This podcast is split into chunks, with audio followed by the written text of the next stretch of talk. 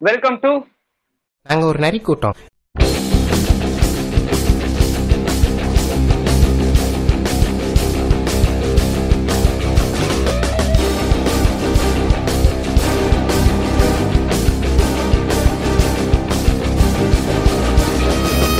வணக்கம் மக்களே. Welcome to another episode இந்த இந்த எபிசோட் நம்ம என்ன பார்க்க போறோம்னா இப்போ ரீசெண்டா தான் ஐபிஎல் ரிட்டர்ன்ஸ் முடிஞ்சிருக்கு. இதை பத்தி டிஸ்கஸ் பண்றதுக்கு நான் வந்திருக்கேன் உங்க கெரால் என் கூட இன்னைக்கு நினைஞ்சிருக்கிறது ஓட்டிஸ் மெல்பர்ன். வணக்கம் ஓட்டிஸ். வணக்கம் கெரால்ட் ரொம்ப நாள் கழிச்சு பாட்காஸ்ட் பக்கம் வந்திருக்கீங்க. ஆமா கொஞ்சம் வேலைகளால பிஸி ஆயிட்டேன். இனிமேல்ட்டு கொஞ்சம் ரெகுலரா வர பார்க்கறேன்.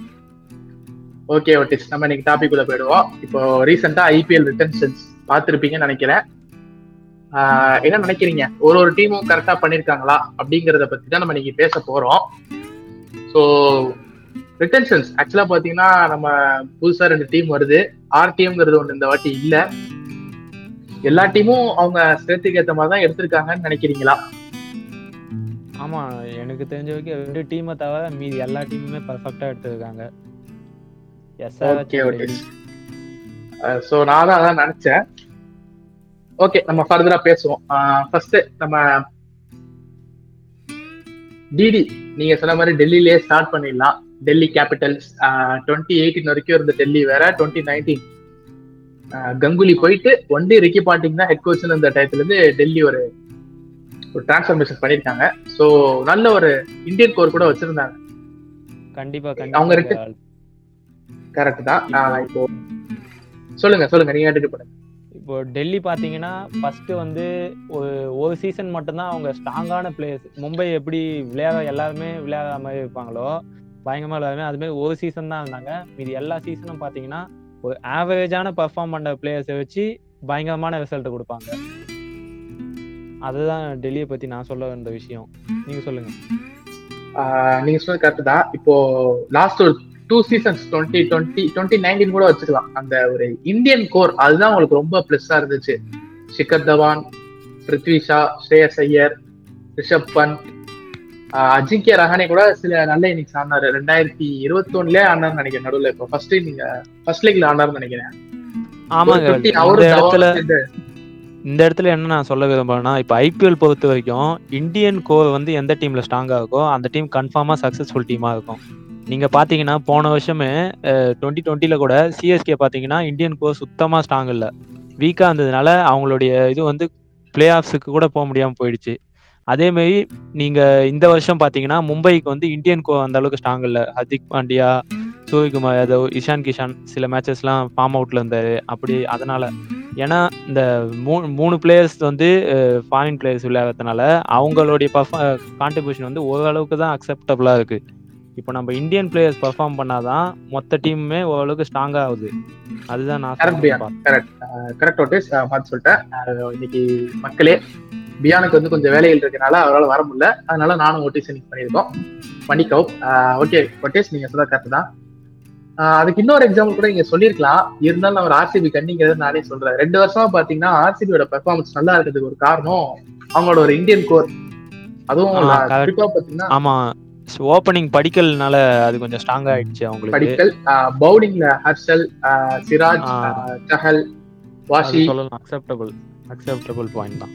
அதனாலதான் பத்தொன்பது வரைக்கும் லெஃப்ட் ரைட் அடி வாங்கின ஆர்சிபி இருபது இருபத்தொன்னுல ஓரளவுக்கு டீசெண்டா பெர்ஃபார்ம் பண்ணிருக்காங்க நீங்க பாத்தீங்கன்னா.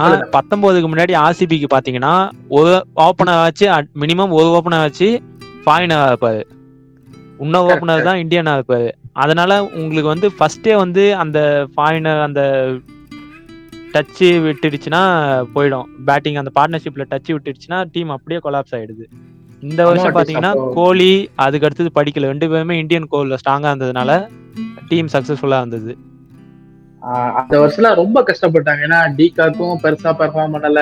அதுக்கு முன்னாடி இவரு பார்த்திவ் பட்டேல் அவர் டீசெண்டா ஏதோ பண்ணாரு. அந்த டயத்துல இன்னொரு ஓப்பனர் அவர் ஒழுங்கா பண்ணல.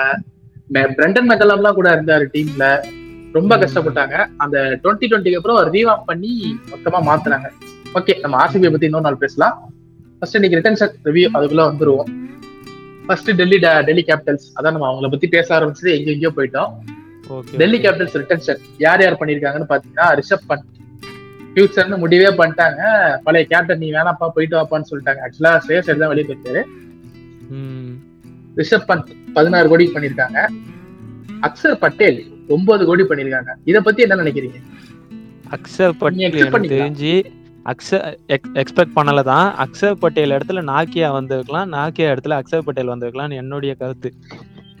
யா யா ஏன்னா ட்விட்டர்ல கூட எல்லாரும் அதான் சொல்லிருக்காங்க. பெரிய ஸ்டீலு நார்கியாவை போய் ஆறு புள்ளி அஞ்சு கோடிக்கு எப்படா எடுத்தீங்கிற மாதிரி தான் பேசிட்டு இருக்காங்க. அட்லீஸ்ட் அக்ஷர் பட்டேல் இடத்துல அஹ், பிருத்வி ஷாவாச்சும் வந்திருக்கலாம். Okay okay. பிரித்திஷ் அதான் அவரு அதை அக்செப்ட் பண்ண மாட்டாங்க. நான் சொல்றது வந்து என்னுடைய பாயிண்ட் ஆஃப் வியூல இருந்து. Okay okay okay. அதான் பிரித்திஷ் ஏழு புள்ளி அஞ்சு கோடிக்கு போயிருக்காரு. ஆண்ட்ரிக் நார்கியா நீங்க சொன்ன மாதிரி ஆறு புள்ளி அஞ்சு கோடி.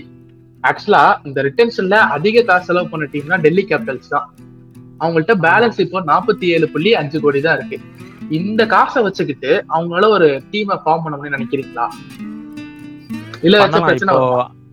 ஆவேஷ் கான் அந்த மாதிரி ஒரு அன்ரெகனைஸ்டு பிளேயரை வந்து கொண்டு வந்து ஸ்ட்ராங் பண்ணனா அவங்க கிட்ட கோச்சஸும் இப்போ ஸ்ட்ராங்காக தான் இருக்காங்க. நல்லா ஃப்ரேம் பண்ணுற அளவுக்கு. அந்த மாதிரி இதில் போனால் கன்ஃபார்ம் பண்ணலாம். இல்லைன்னா அவங்க எஸ்ஆர்ஹெச் மாதிரி ஒரு வீக் மிடில் ஆர்டரில் தான் போக முடியும். நானும் அதை தான் நினைக்கிறேன். ஏன்னா வந்து இப்போ எக்ஸஸா ஒரு ஐம்பது லட்சம் வேற செலவு பண்ணிருக்காங்க ரிட்டன்ஷன்லயே ஆல்ரெடி பாத்தீங்கன்னா பஞ்சாப் கிட்ட காசு இருக்கு ஆர்சிபி கிட்ட காசு இருக்கு ஆர்ஆர் கிட்ட காசு இருக்கு. இது போக புதுசா வர ரெண்டு டீம்கிட்ட காசு இருக்கும். இவங்க எல்லாரையும் மீறி இவங்க ஒரு ஸ்குவாட் எடுக்கிறது எனக்கு கொஞ்சம் கஷ்டமா தான் தெரியுது.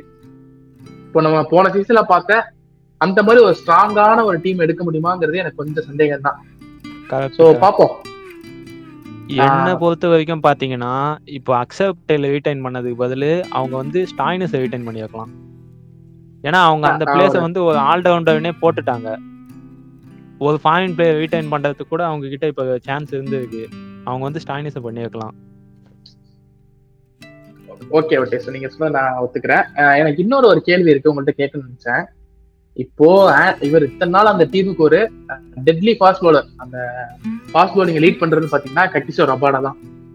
இந்தியன் கண்டிஷன்ஸ்ல அவர் எப்படி பெர்ஃபார்ம் பண்ணிருக்காரு நம்ம சொல்ல வேணா ஸ்டாட்டை பார்த்தாலே தெரிஞ்சிடும் அதே இந்த பக்கம். வந்து ஆண்டிக் நார்கியா லாஸ்ட் ரெண்டு சீசன் தான் இருந்திருக்காரு.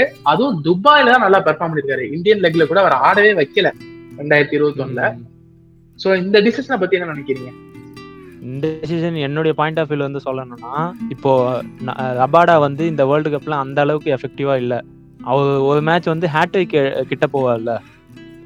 வேர்ல்டு. கப்ல அந்த மேட்ச் இங்கிலாந்து கூட. அந்த மேட்சே பாத்தீங்கன்னா அந்த ஹேட்ரிக் விக்கெட்டுக்கு முன்னாடியே பயங்கரமான உத வாங்குவாரு. ஆமா. லிவிங்ஸ்டன் தான் அடிப்பாருன்னு நினைக்கிறேன் அவருடைய ஓவர்ல.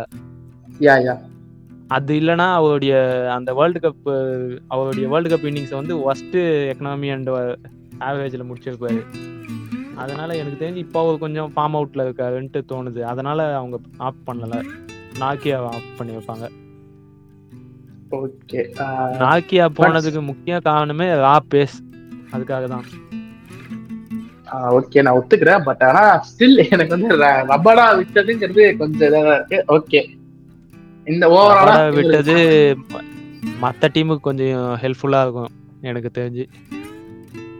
அதாங்க அந்த ட்விட்டர்லாம் பாத்தீங்கன்னா ஆர்சிபி ஃபேன்ஸ் என்ன பண்றாங்க ஊர்ல இருக்கிற எல்லா பிளேயரையும் தூக்கி ஆர்சிபி போட்டுக்கிறாங்க. எப்படின்னா ஓபனர் வார்னரா கோலியா ஸ்ரேயஸ் ஐயர் கேப்டனா ஆஹ் ஹர்திக் பாண்டியாவா ஷாருக் கானா என்னென்னமோ போட்டுட்டு இருக்காங்க எனக்கும் வந்தா சந்தோஷம் தான் ஆனா எங்க அதெல்லாம் நினைச்சுக்க வேண்டியதான் ட்ரீம் டீம்னுவாங்க ட்ரீமாவே போயிடும் அந்த டீம் ஓகே இப்போ இவங்ககிட்ட பேலன்ஸ் வந்து நம்ம சொன்ன மாதிரி நாற்பத்தி புள்ளி நாற்பத்தி ஏழு புள்ளி அஞ்சு கோடி இருக்கு. இப்போ டெல்லியோட ரிட்டன்ஷன்ஸ்க்கு நீங்க பத்துக்கு எவ்வளவு கொடுப்பீங்க? பத்துக்கு நான் ஏழு கொடுப்போங்க. ஓகே இப்போ நானும் அதே தான் நினைக்கிறேன். ஏன்னா ஏழு தான் கொடுப்பேன் எனக்கு tax அப்படிங்கிறது ரொம்ப அவர்கிட்ட ஓகே எக்கனாமிக்கலா போறாரு ஓகே ஆனா அவர் விக்கெட் டேக்கிங் பவுலரா ஏன்னா அவர் மேக்ஸிமம் பவுலிங் ஆல்ரவுண்டர் தான் எல்லாம் யூஸ் பண்றாங்க. விக்கெட் டேக்கிங் இருக்காரு. ஒயிட் பால் அந்த. அளவுக்கு எஃபெக்டிவா இல்ல. பேட்டிங் வந்து கேமியோ இன்னிங்ஸ் வந்து பயங்கரமா கொடுக்குறாரு. சில மேட்சஸ் அதுவும் முக்கியமான மேட்சஸ்ல கொடுத்துருவாரு கேமியோ பேட்டிங் இன்னிங்ஸ் அதுக்கு ஒன்பது கோடி எனக்கு என்னமோ ஒருத்தன் தோணும். ஏன்னா இப்போ நீங்க சொல்லலாம். ஏன்னா ஜடேஜா வந்து ஜடேஜாக்கு பதினாறு கோடி அதே அதேதான் அதேதான் பாத்தி அந்த ஒன்பது கோடிங்கிறதா எனக்கு கிடைக்குது சோ அதனாலதான் நானும் பத்துக்கு ஏழு கொடுக்குறேன். அண்ட் தென் இப்போ நம்ம அடுத்து எந்த டீம் போக போறோம்னா திஸ் இயர் ஃபைனலிஸ்ட் கேகேஆர் அவங்க கேகேவுடைய டென்ஷன் நான் சொல்லிடவா? சொல்லிடுங்க. ரசில் வந்து டுவெல் கோர்ஸுக்கு ரீடைன் பண்ணியிருக்காங்க. வருண் சக்கரவர்த்தி எயிட் எயிட்டுக்கு பண்ணியிருக்காங்க எயிட் கோர்ஸ் அதுக்கடுத்து Venkatesh Iyer eight nine six இதில் வந்து நீங்கள் எது சர்ப்ரைஸாக பார்க்குறீங்க நான் சர்ப்ரைஸா பாக்குறதுன்னா வருண் சக்கரவர்த்தி. அவர் ஒரு நான் அதெல்லாம் ஒத்துக்கிறேன். பட் ஆனா ஈ வந்தா எட்டு கோடிக்கு ஒருத்தன். இப்ப நான் சுனில் நரேன நீங்க ஆறு கோடிக்கு எடுத்தது தப்புன்னு சொல்லுவேன். ஏன்னா அவர் போலிங். போறாரு பின் சீட்டர் வேற அவரு. நீங்க அவர் ஓப்பனிங். இறங்கி அட்ரானா இருந்தாலும் சுத்து சுத்து சுத்துவாரு. எனக்கு தெரிஞ்சு அந்த எல்லா சுச்சுவேஷன்லயும் ஒரே மைண்ட் செட்ல தான் போடுவாரு. காம் அந்த காமன் கம்போஸ்ட் மைண்ட் செட்ல தான் போட்டு அப்ப சொல்லணும்னா ஒரு கேகேஆர் லெஜெண்ட் எனக்கு தெரிஞ்ச ஒரு ஆனதுல இருந்து கேகேஆர் தான் அவரும் சொல்லியிருக்காரு. இந்த கேகேஆர் விட்டு வேற எந்த பிரான்சைஸ்க்கும் போறதுக்கே விரும்பல அப்படின்னு சொல்றாரு. அவர் இந்த மனுஷனுக்கு இன்னும் ஒரு ரெண்டு கோடி போட்டு வருண் சக்கரவர்த்தி இப்பதான் வந்தாரு. சோ அவருக்கு ஒரு ஆறு கோடி வச்சிருந்தாப்பா வச்சுக்கலான்னு கொடுத்துருக்கலாம். ரசல் அவங்க அந்த ரிஸ்க் எடுக்க விரும்பல. நான் கூட யோசிச்சேன் எங்க விட்டுருவாங்களான்னு. ஏன்னா ரெண்டு வருஷம் பெர்ஃபார்ம் பண்ணல. பட் ஒன்ஸ் அவர்லாம் கிளிக் ஆயிட்டாருன்னா ரொம்ப ஃபீல் பண்ணுவாங்க. அதனால ரசல் எடுத்துட்டாங்க. வெங்கடேஷ் ஐயர். அவரோட டிரான்சிஷனை பத்தி என்ன நினைக்கிறீங்க? ஒரு ஆறு மாசத்துக்கு முன்னாடி ஆஹ் வெங்கடேஷ் ஐயர்னு ஆமாங்க. ஒருத்தனை வந்து கேகேஆர் ரீட்டைன் பண்றேன்னு சொன்னா அதான் போய அவன் தெரியுங்கிற மாதிரி போயிருப்போம். ஏன்னா நிறைய பேர் என்ன நினைச்சாங்க கில்லு தாண்டா கேப்டனே அப்படிங்கிற மாதிரி தான் இருந்தாங்க எல்லாம். ஆமாங்க கில்லு பாவங்க. இப்போ அதை பத்தி என்ன நினைக்கிறீங்க? வெங்கடேஷ் ஐயர். ஆமா நான் வெங்கடேஷ் ரீடைன் பண்ணுவாங்கன்னே நினைச்சு பார்க்கல. நாங்க நான் வந்து கில்லு தான் பண்ணுவாங்க. கில்லு அந்த எயிட் கோர்ஸ் பேக்ல வந்து உட்காருவாருன்னு பார்த்தேன். பார்த்தா கில்ல ரீடைனே பண்ணல. ஒருவேளை அவங்க ஆக்ஷன்ல போலான்னு எதனா பிளான் வச்சிருப்பாங்க போல. ஆஹ் எனக்கு அதான் தோணுச்சுன்னா இப்போ இந்தியான்னு பாத்தீங்கன்னா உங்களுக்கு வந்து பேட்ஸ்மேனுக்கு இந்தியால பஞ்சமே இருக்காது. உங்களுக்கு எந்த முறையில போனா ஏதாச்சும் நல்ல பேட்ஸ்மேன் கிடைச்சிருவாங்க. இப்போ ஆர்சிபிக்கு பாத்தீங்கன்னா கேஎஸ் பாரத்னு ஒருத்தர் கிடைச்சாரு. அவரோட டி. டுவெண்ட்டி டொமஸ்டிக் இதெல்லாம் பாத்தீங்கன்னா ரொம்ப மோசமா இருக்கும். அதாவது பாத்தீங்கன்னா ஸ்ட்ரைக் ரேட் வந்து நூத்தி பத்து ஆவரேஜ். பதினேழு. ஆனா அவர் வந்து டெல்லி கிட்ட இதே மாதிரி ஒரு பயங்கரமான நாக்கு அடி ஜெயிச்சு கொடுத்தாரு. சோ இந்தியால பாத்தீங்கன்னா பேட்ஸ்மேனுக்கு பஞ்சமே இருக்காது. ஆல்ரவுண்டர்ஸ் அது இந்தியன் ஃபாஸ்ட் பவுலிங் அதுதான் ப்ராப்ளம் இந்தியாவுக்கு. ஆல்ரவுண்டர்ஸ் தான் ப்ராப்ளமா இருப்பாங்க. மூணு ஆல்ரவுண்டர்ல ஒரு ஆல்ரவுண்டர் ரொம்ப பர்ஃபெக்டா இருப்பாங்க. மீதி ரெண்டு பேர் சப்போர்ட்டிங் ரோல் தான் பண்ணுவாங்க. இப்போ ஹர்திக் பாண்டியா அவருக்கு அந்த பிரச்சனை இருக்கிறதுனால இவர் தான் ஒரு ஃபியூச்சர் பினிஷருங்கிற மாதிரியே இந்தியா டீம்லயே பில்ட் பண்றாங்க. மேபி அதை கருத்தில் கொண்டு ஃபியூச்சர்ல இவர் ஒரு ஸ்டார் ஆயிட்டாருன்னா அவங்களுக்கு ஒரு பிராண்ட் வேல்யூ வருமோ? அப்படிலாம் யோசிச்சிருக்கலாம் மேபி. அதனால அவங்க ரிட்டைன் பண்ணிருப்பாங்க நான் யோசிக்கிறேன். சோ வெங்கடேஷ் ஐயர் எட்டு கோடி இருந்தாலும் எனக்கு வந்து எட்டு கோடி ஓகே அவர் வந்து கொஞ்சம் அதிகம் தான் ரசலுக்கு பன்னெண்டு தான் கொடுத்துருக்காங்க. இவங்கள்ட்ட இப்ப பேலன்ஸ் பர்ஸ் பாத்தீங்கன்னா நாற்பத்தெட்டு கோடி வச்சிருக்காங்க. சேம் இதேதான் இந்த டெல்லி மாதிரிதான். இவங்க இந்த இடத்துல தப்பு பண்ணிட்டாங்க அப்படின்னு உங்களுக்கு தோணுதா?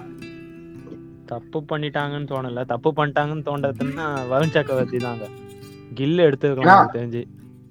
நீங்க சொல்லிட்டு ஓகே ஏன்னா அவங்கள்ட்ட லாக்கி ஃபெர்கூசன் ஒரு பவுலர் ஒருத்தர் ஆமா. லாக்கி ஃபெர்குசனும் ஆப் பண்ணிருக்கலாம் பட் ஆனா நீங்க சொன்ன மாதிரிதான் ஃபாரினர் ரெண்டு பேர் தான் ரிட்டைன் பண்ணணுங்கிறதுனால இவங்க ரெண்டு பேர் தான் தொன்று தொட்டு கேட்க இருக்காரங்களே இவங்க ரெண்டு பேரும் பண்ணிருப்பாங்கன்னு நினைக்கிறேன். ஆக்சுவலா இன்னொரு ஒரு கேள்வி நினைச்சேன். இவங்களோட கேப்டனே அவங்க வந்து ரிட்டர்ன்ஷிப் பண்ணலைங்களே ஆ அதுதாங்க. அவங்க வந்து என்ன பண்ணியிருப்பாங்கன்னா இந்த போன சீசன் வரைக்கும் எவ்வளோ எஃபெக்டிவா யூஸ் பண்ண முடியுமோ யூஸ் பண்ணிடலாம். அப்பதான் அப்படிதான் பார்த்துருப்பாங்க. அவங்க வந்து பெட்டர் கேப்டனுக்கு போலான்னு இருக்காங்க.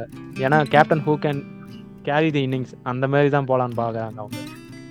கரெக்ட் தான் பியான். ஆனா ஒரு எப்படி சொல்றது? ஐபிஎல்ல ரொம்ப ரேரஸ்ட் கமாடிட்டின்னு பாத்தீங்கன்னா கேப்டன்ஸ் தான். அதுவும் இப்ப வர போற ஆக்ஷன்ல பாத்தீங்கன்னா கேப்டன்ஸுக்கு தான் டிமாண்டே அதிகம். கிட்டத்தட்ட ஒரு நாலு டீம் கேப்டன் இல்ல. இப்ப இவங்களும் இந்த மாதிரி ஒரு டிசிஷன் எடுத்திருக்காங்க. ஏன்னா ஏன் மோர்கன் வந்து ஓகே போன சீசன் அவர் ஆடல நம்ம ஒத்துக்குதான் ஆகணும். பட் ஆனா ஒரு டி டுவெண்ட்டி பிளேயரா பார்க்கும்போது அவர் இங்கிலாந்துக்கு அவர் அடிக்காத அடியாங்க. சோ எனக்கு வந்து அந்த ஒரு இது தோணுது. ஏன்னா இப்போ கேப்டனுக்கு என்ன பண்ணுவாங்க? இந்த டீம்ல பார்த்து ரசல போட சான்ஸ் இல்ல. நரேனுக்கும் சான்ஸ் இல்ல. மேபி வெங்கடேஷ் கொடுத்துருவாங்களா? வெங்கடேஷ் எல்லாம் கொடுக்க மாட்டாங்க. எனக்கு தெரிஞ்சு புது கேப்டன் அவங்க எடுப்பாங்க. ஆக்ஷன்ல இருந்து. மேக்ஸிமம் அதுதான். போவாங்க ஓகே எனக்கும் இப்போ பத்துக்கு எவ்வளவு கொடுப்பீங்க கேகேஆருக்கு பத்துக்கு நான் ஒரு எயிட் கொடுப்பேங்க. ஓகே நான் முன்னாடி உங்ககிட்ட ஒரு கேள்வி கேட்க சொல்லுங்க. இப்போ விட்ட பிளேயர்ல மேக்ஸிமம் கேகே வந்து எந்த பிளேயருக்கு வந்து ஆப் பண்ணுவாங்க ஆப்ஷன்ல நான் டெஃபினட்டா கில்லுக்கு போவாங்கன்னு நினைக்கிறேன். ஓகே ஓகே கில் அப்படி இல்லைன்னா அந்த இந்தியன் கோர் போன வாட்டி அவங்கள்ட்ட ஃபாரினருக்கு போக சான்ஸ் இல்ல. அந்த இந்தியன் கோர் கில்லு ராணா திரிபாத்தி அந்த கோரை அலேக்கா தூக்கலாம் பிளான் பண்ணுவாங்கன்னு நினைக்கிறேன். ஏன்னா வந்து இப்ப அவங்கள மாதிரி பிளேயர்ஸுக்கு வந்து இப்ப ராணாவோ இல்ல ஒரு திருப்பாத்திக்கோ ரேட் ரொம்ப போக போறது இல்ல அந்த அளவுக்கு அவங்கள்ட்ட ஒரு வே- இது இல்லை. சோ எந்த டீமும் அந்த அளவுக்கு போவாங்கன்னு எனக்கு தோணல. சோ வந்து அந்த மூணு பேர்ல யாராவது ரெண்டு பேரை உள்ள போட்டுடலாம் அப்படின்னு ஒரு பிளான் பண்ணுவாங்கன்னு நான் நினைக்கிறேன். நீங்க என்ன நினைக்கிறீங்க? எனக்கும் அதே தான் கில்ல தான் எப்படியாச்சும் எடுக்கணும்னு பார்ப்பாங்க. அப்படி அதாங்க இத்தனை வருஷமா பில்டப் எல்லாம் கொடுத்தாங்க. இவர் தான் அடுத்த கேப்டன் கேகேஆர் அந்த தூதுவன் வந்து விட்டாங்கிற மாதிரி எல்லாம் பேசிட்டு இருந்தாங்க. பார்த்தா அசல்ட்டா விட்டார். சோ ஓகே இப்போ நான் சொல்லிடுறேன். பத்துக்கு வந்து என்னோட பாயிண்ட் உங்களுக்கு எவ்வளவு கொடுப்பேன்னா செவன் பாயிண்ட் ஃபைவ் எனக்கு வந்து கேப்டன்சி ஃபேக்டர் தான் ரொம்ப இடிச்சுது. நான் இயான் மோர்கன் ஓகே அஸ் பிளேயரா இல்லைனா கூட கேப்டனா அவர் வந்து பயங்கரமா லீட் பண்ணிட்டு போனார் அந்த டீம் அதுவும் எஸ்பெஷலி செகண்ட் லெக்ல பாப்போம் என்ன நடக்குதுன்னு. நம்ம இப்போ அடுத்த டீம் போயிடலாம்ல? போலாம் போலாம். ஆஹ், நம்மளோட மெய்டன் வின்னர் ஆர்சிபி ராஜஸ்தான். அவங்கள பத்தி இப்ப நம்ம அடுத்து பார்க்க போறோம். ராஜஸ்தான். அவங்களோட ரிட்டர்ன்ஸை பத்தி நினைக்கிறேன் பெரிய சர்ப்ரைஸ் ஒன்று பண்ணியிருந்தாங்க. பெரிய சர்ப்ரைஸ் நீங்க சொல்லுங்க first. அவங்க ஃபர்ஸ்ட் மூணு வெறும் மூணு பேரை ரிட்டைன் பண்ணதே ஒரு பெரிய சர்ப்ரைஸா இருந்தது. அதுலயும் அவங்க பட்லர் மட்டும் வச்சுட்டு பென் ஸ்டோக்ஸை விட்டது தான் பெரிய சர்ப்ரைஸா இருக்கு. அதை விட யா நானும் அதான் சொல்ல நினைச்சேன் இப்போ ஆர்ச்சர் பென் ஸ்டோக்ஸ் என்கிட்ட கேட்டீங்கன்னா நானும் பென் ஸ்டோக்ஸ் தான் எடுத்திருப்பேன். ஆர்ச்சருக்கு அந்த இன்ஜுரி பிரச்சனை இருக்கிறதுனால அவர் இருப்பாரா? ஆளுவாரம் ஒரு பயம் இருக்கு. என்னதுன்னா இப்போ பென் ஸ்டோக்ஸ் வந்து எப்படியும் ஐபிஎல்லுக்கு வந்துருவாரு எனக்கு தெரிஞ்சு மேக்ஸிமம் ஏன்னா ஆஷஸுக்கே ஃபிட்டுன்ட்டாங்க ஆனா இவங்க ஏன் விட்டாங்கன்னு தான் தெரியல. மேபி அவங்க இப்படி யோசிச்சிருக்கலாம். பென் ஸ்டோக்ஸ் வந்து டுவெல் பாயிண்ட் ஃபைவ் க்ரோஸ் கொடுத்து எடுத்தாங்க. அந்த அமௌண்ட்டுக்கு ஏத்த ஒரு பெர்ஃபார்மன்ஸ் கொடுக்கலையோ அப்படின்னு யோசிச்சிருப்பாங்களோ? அதாங்க எனக்கு என்ன நான் என்ன நினைச்சேன்னா இப்போ ஃபோர்டீன் கோர்ஸ் சஞ்சு சாம்சனை ரீடைன் பண்ணதுக்கு பென் ஸ்டோக்ஸை ஃபோர்டீன் கோர்ஸ் ரீடைன் பண்ணி பட்லர் டென்னு மீதியை வந்து ஜெய்ஸ்வால் அண்ட் சஞ்சு சாம்சனை பிரிச்சு கொடுத்துருப்பாங்க அப்படின்ட்டு நான் பிளான் பண்ணேன். அப்படிலாம் பண்ண முடியாது. நடுல ஒரு சின்ன ஒரு பிரச்சனை போயிருந்துச்சு. ஆர்ஆருக்கும் சஞ்சு சாம்சனுக்கும் பாத்தீங்கன்னா என்ன ஆச்சுன்னு தெரியல இன்ஸ்டால வந்து சஞ்சு வந்து ஆர்ஆர் அன்ஃபாலோ பண்ணிட்டு சிஎஸ்கே ஃபாலோ பண்ண ஆரம்பிச்சிட்டாரு. ஓ ஆக்சுவலா போன வாட்டி சிஎஸ்கே நம்ம ராபின் உத்தப்பா ட்ரேட் பண்ணியிருந்தாங்களா ஆர்ஆர் கிட்ட. ஆமா ஆமா. அப்பவே வந்து சிஎஸ்கே வந்து சஞ்சு சாம்சனுக்கு தான் ட்ரை பண்ணாங்களாம். அவரை ட்ரேட் பண்ண தான் ட்ரை பண்ணாங்களாம். நடுவில் இப்படி ஒரு ரூமர் போச்சு சஞ்சு சாம்சன் வந்து சிஎஸ்கேக்கு போறதா இருக்காருன்னு நீங்க இன்ஸ்டாலாம் பாத்தீங்கன்னா கூட தெரிஞ்சிருக்கும். ஆர்ஆர் அன்ஃபாலோ பண்ணாரு சிஎஸ்கே ஃபாலோ பண்ணாரு. மேபி ஏன்னா இப்போ ஒரு கேப்டன்சி மெட்டீரியல் தெரிஞ்சு போச்சு. ஒரு பிரஸ்டீஜியஸ் பார்ப்பாங்கல்ல என்னை விட வந்து நீங்க இந்த பிளேயருக்கு அதிகமா சம்பளம் கொடுக்குறீங்கன்னு. மேபி அதனால அப்படி இருக்கலாமா என்னமோ. அதே மாதிரி இன்னொன்னு நம்ம பென் ஸ்டோக்ஸுக்கு நீங்க ஆல்ரெடி பன்னெண்டரை கோடி கொடுத்ததுக்கே பெருசா பெர்ஃபார்மன்ஸ்ல அடிச்சாரு ரெண்டு செஞ்சுரி அடிச்சாரு. அதை தவிர்த்து பெருசா பவுலிங் எனக்கு பண்ண வரீங்க ஞாபகம் இல்ல. சோ அதனால அவரை விட்டுருப்பாங்கன்னு நினைக்கிறேன். அண்ட் தென் பட்லர் அவர் சொல்ல வேணாம் டி டுவெண்ட்டி வேர்ல்டு அப்படியே ப்ரூவ் பண்ணிட்டாரு என்ன ஏன் ரிட்டர்ன் பண்ணணுங்கிறதுக்கு. ஒரு பயங்கரமான செஞ்சுரி எல்லாம் அடிச்சாரு. மேபி ஒரு வைஸ் கேப்டன் மீட்டிங்ல கூட அவர் வச்சிருக்கலாம் பட்லரை மூணாவது ரிட்டன்ஷன் அதுதான் வந்து நல்லா இருந்துச்சு ஜெய்ஸ்வால் எஸ்எஸ்வி ஜெய்ஸ்வால். ஆறு கோடி நாலு கோடிங்களா? கரெக்ட் நாலு கோடி தானே நாலு கோடி கோடி நாலு கோடி. அவர் ஒரு ஃபியூச்சரா பாக்குறாங்களோ கரெக்ட் ஃபியூச்சர் அசட்டா பாக்குறாங்க ஜெய்ஸ்வால. ஏன்னா அவர் வந்து பவுலிங்ல நல்லா போடுற லெக் ஸ்பின்னர் நினைக்கிறேன் அவரு. ஆமா லெஃப்ட் ஹேண்டர் ஓபனரு ஃபீல்டிங் அல்டிமேட்டா பண்றாங்க ஆஹ் அதான். சோ ஒரு ஃபியூச்சருக்கு பிளான் பண்ணி வச்சுதான் ஜெய்ஸ்வால் எடுத்திருக்காங்க. அது நல்ல முடிவு தான் ஏன்னா சிஎஸ்கே கிட்ட கூட ஒரு நல்ல நாக் ஒன்று ஆனாரு. கரெக்ட் கரெக்ட் செகண்ட் லெக்லயே பாத்தீங்கன்னா ஆக்சுவலா டீசெண்டா தான் ஆனாரு. தேர்ட்டிஸ் ஃபார்ட்டிஸ் ஸ்ட்ரைக் ரேட் பயங்கரமா வச்சிருந்தாரு. பிப்டிஸ் அடிக்கலையே தவிர ஒரே பிப்டி தான் அடிச்சிருந்தாரே தவிர ஸ்ட்ரைக் ரேட் நல்லா வச்சிருந்தாரு. சோ அது ஒரு வேல்யூபிளான ஒரு டுவெண்ட்டி நைன்டீன்ல டிகாக் மும்பைக்கு ஆடினார்ல அந்த அளவுக்கு. பெரிய ஸ்கோர் அடிக்க மாட்டாரு. ஆனா குவிக் ஃபயர் இன்னிங்ஸ் ஆட்டு போயிடுவாரு. அதான் அதேதான் அதேதான். அது நல்லா பண்ணியிருந்தாரு. சோ நான் எனக்கு இன்னொரு ஒன்று தோணுச்சு. எங்க தப்பி தவறி ஜெயதேவ் கிட்ட ரிட்டேஷன் பண்ணுவாங்கன்னு நினைச்சேன். பட் ஆனா பண்ணுவாங்க அவங்க. யோசிக்கிறேன் finally Unadkat RR love story இந்த ரிட்டன்ஷனோட முடிஞ்சிருக்கு. ஆக்சல் எடுக்காம இருந்தா சரி பார்ப்போம் ஆக்ஷன்ல எடுத்துட்டா? பார்ப்போம் ஆஹ் இப்போ அவங்களோட பர்ஸ் பேலன்ஸ் எவ்வளவு இருக்கு? உங்களுடைய purse balance sixty two crores வச்சிருக்காங்க. Okay okay okay. இது ஒரு நல்ல அமௌண்ட் தான் நினைக்கிறேன். ஏன்னா இப்போ சிக்ஸ்டி டூ க்ரோஸ் வச்சு நீங்க ஒரு டீசென்ட் நல்ல டீமே பில்ட் பண்ணலாம். இந்த மூணு பேரை வச்சுக்கிட்டு. ஏன்னா இப்போ வந்து ஓப்பனிங்ல ஆடுறதுக்கு ரெண்டு பேர் இருக்காங்க. நீங்க பட்லர் ஓப்பனரா யூஸ் பண்ணலாம். இல்ல மிட் ஆர்ட்ல கூட யூஸ் பண்ணிக்கலாம். ஒன் டவுன்லயோ டூ டவுன்லயோ நம்ம கேப்டன் சஞ்சு ஆடிடுவாரு இவங்களை சுத்தி இவங்க எடுக்கணும். இப்போ நீங்க கேட்ட கேள்வியை நான் உங்கள்ட்ட திரும்ப கேக்குறேன். ஆர்ஆர் ரிலீஸ் பண்ண பிளேயர்லயே யாரு திரும்ப எடுப்ப நினைக்க நினைப்பாங்க? ரிலீஸ் பண்ண பிளேயர்னா பென் ஸ்டோக்ஸுக்கு போவாங்க கன்ஃபார்மா ஏன்னா இப்போ அவரு பென் ஸ்டோக்ஸை விட்டுட்டு பென் ஸ்டோக்ஸ் இன்னொரு டீமுக்கு போய் பயங்கரமா பெர்ஃபார்ம் பண்ணிட்டா அந்த டீம் தாங்கிக்க முடியாது ஆகால கன்ஃபார்மா அதனால பென் ஸ்டோக்ஸுக்கு போவாங்க கிறிஸ் மாரிஸ் போனா போவாங்க. Chris Morris Evin Lewis. இருக்காங்க. Evin Lewis. ஆக்சுவலா ஆர்டிஎம் இருந்திருந்தா எனக்கு தெரிஞ்சு எவின் லூயிஸ் தான் ஃபர்ஸ்ட் எடுத்திருப்பாங்க. நம்ம நல்ல நேரம் எவின் லூயிஸ் சி ஆர்டிஎம் இல்ல. அதனால எல்லா டீமும் நல்லதா போச்சு. ஏன்னா இவ இவன் லூயிஸ் ரீசெண்டா பாத்தீங்கன்னா ஒரு பயங்கரமா ஆடிட்டு இருக்காரு. ஸ்ட்ரைக் ரேட் எல்லாம் பாத்தீங்கன்னா தாறு மாற வச்சு ஆடிட்டு இருக்காரு. ஆர்டிஎம்னு ஒன்று இருந்தா அவர் எடுப்பாங்கன்னு நினைப்பேன் இல்லைன்னா திரும்ப கூட இவன் லூயிஸ் கூட போலாமே. ஏன்னா இப்ப நீங்க பட்லர் நம்ம சொன்ன மாதிரி அவர் மிடில் ஆர்டர் கூட ஆட வச்சுக்கலாம். பினிஷரா கூட யூஸ் பண்ணிக்கலாம். So even Lewis Jaiswal left hander left hander பரவாயில்ல இருந்துட்டு போகுதுங்க. அதெல்லாம் ஒன்றும் இல்ல. சோ இவங்களுக்கு பத்துக்கு எவ்வளவு கொடுப்பீங்க ராஜஸ்தானுக்கு? பத்துக்கு தரலாங்க. எயிட் பாயிண்ட் ஃபைவ் கொடுப்பாங்க நான். நானும் அதான் நினைக்கிறேன். ஏன்னா வந்து கால்குலேட்டிவ் ரிஸ்க் தான் ஒன் பாயிண்ட் ஃபைவ் எதுக்கு கொடுக்கலன்னா அவங்க வெறும் மூணு ஒரு ஆப்ஷன் இருக்கு.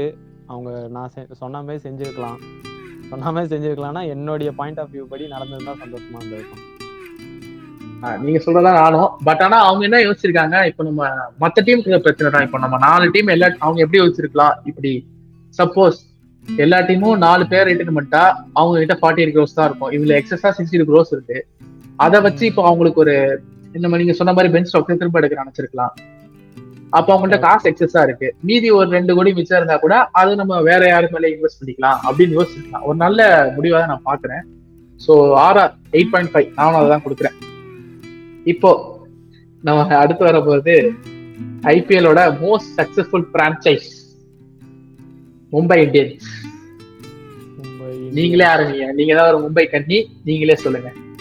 மும்பை இந்தியன்ஸ். இப்போ மும்பை இந்தியன்ஸை பார்த்தோன்னா Rohit Sharma sixteen C Bumrah twelve சிக்கு பண்ணியிருக்காங்க. சூரியகுமார் எஸ் கை வந்து eight C Pollard six C இதில் நீங்கள் சர்ப்ரைஸாக எதை பார்க்குறீங்க? நீங்கள் சொல்லுங்கள் நான் வந்து சர்ப்ரைஸ் எல்லாம் பார்க்கல. இது வந்து ஒரு பகல் கொள்ளை அப்படி இப்படின்னு என்ன வேணா சொல்லுவேன். கைரன் போலாடுக்கு போய் ஆறு கோடி. இதுக்கு வந்து நம்ம அவரை தான் பாராட்டணும் எப்படி ஒத்துக்கிட்டாருங்க அவரு? நானும் அதை சொல்லலாம் தான் இருந்தேன். ஆக்சன்ல போயிருந்தா நான் சொல்றேன் அசால்ட்டா இவர் வந்து பத்து கோடிக்கு மேல போவாரு. பத்து கோடி நான் மினிமமா சொல்றேன் அவருக்கு.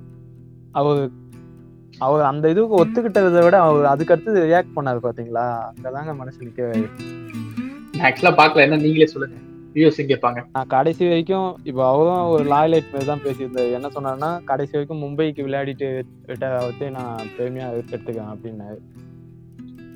அதாங்க. ஏன்னா இப்ப பாத்தீங்கன்னா என்ன பொறுத்துக்கிட்டா ரோஹித் சர்மாவோட மும்பை மேல ஒரு மும்பைனாலே எனக்கு வந்து பொலாடு தான் தோணும். ஏன்னா வந்து ரோஹித் சர்மா முன்னால இருந்து ஆடிக்கிட்டு இருக்காரு.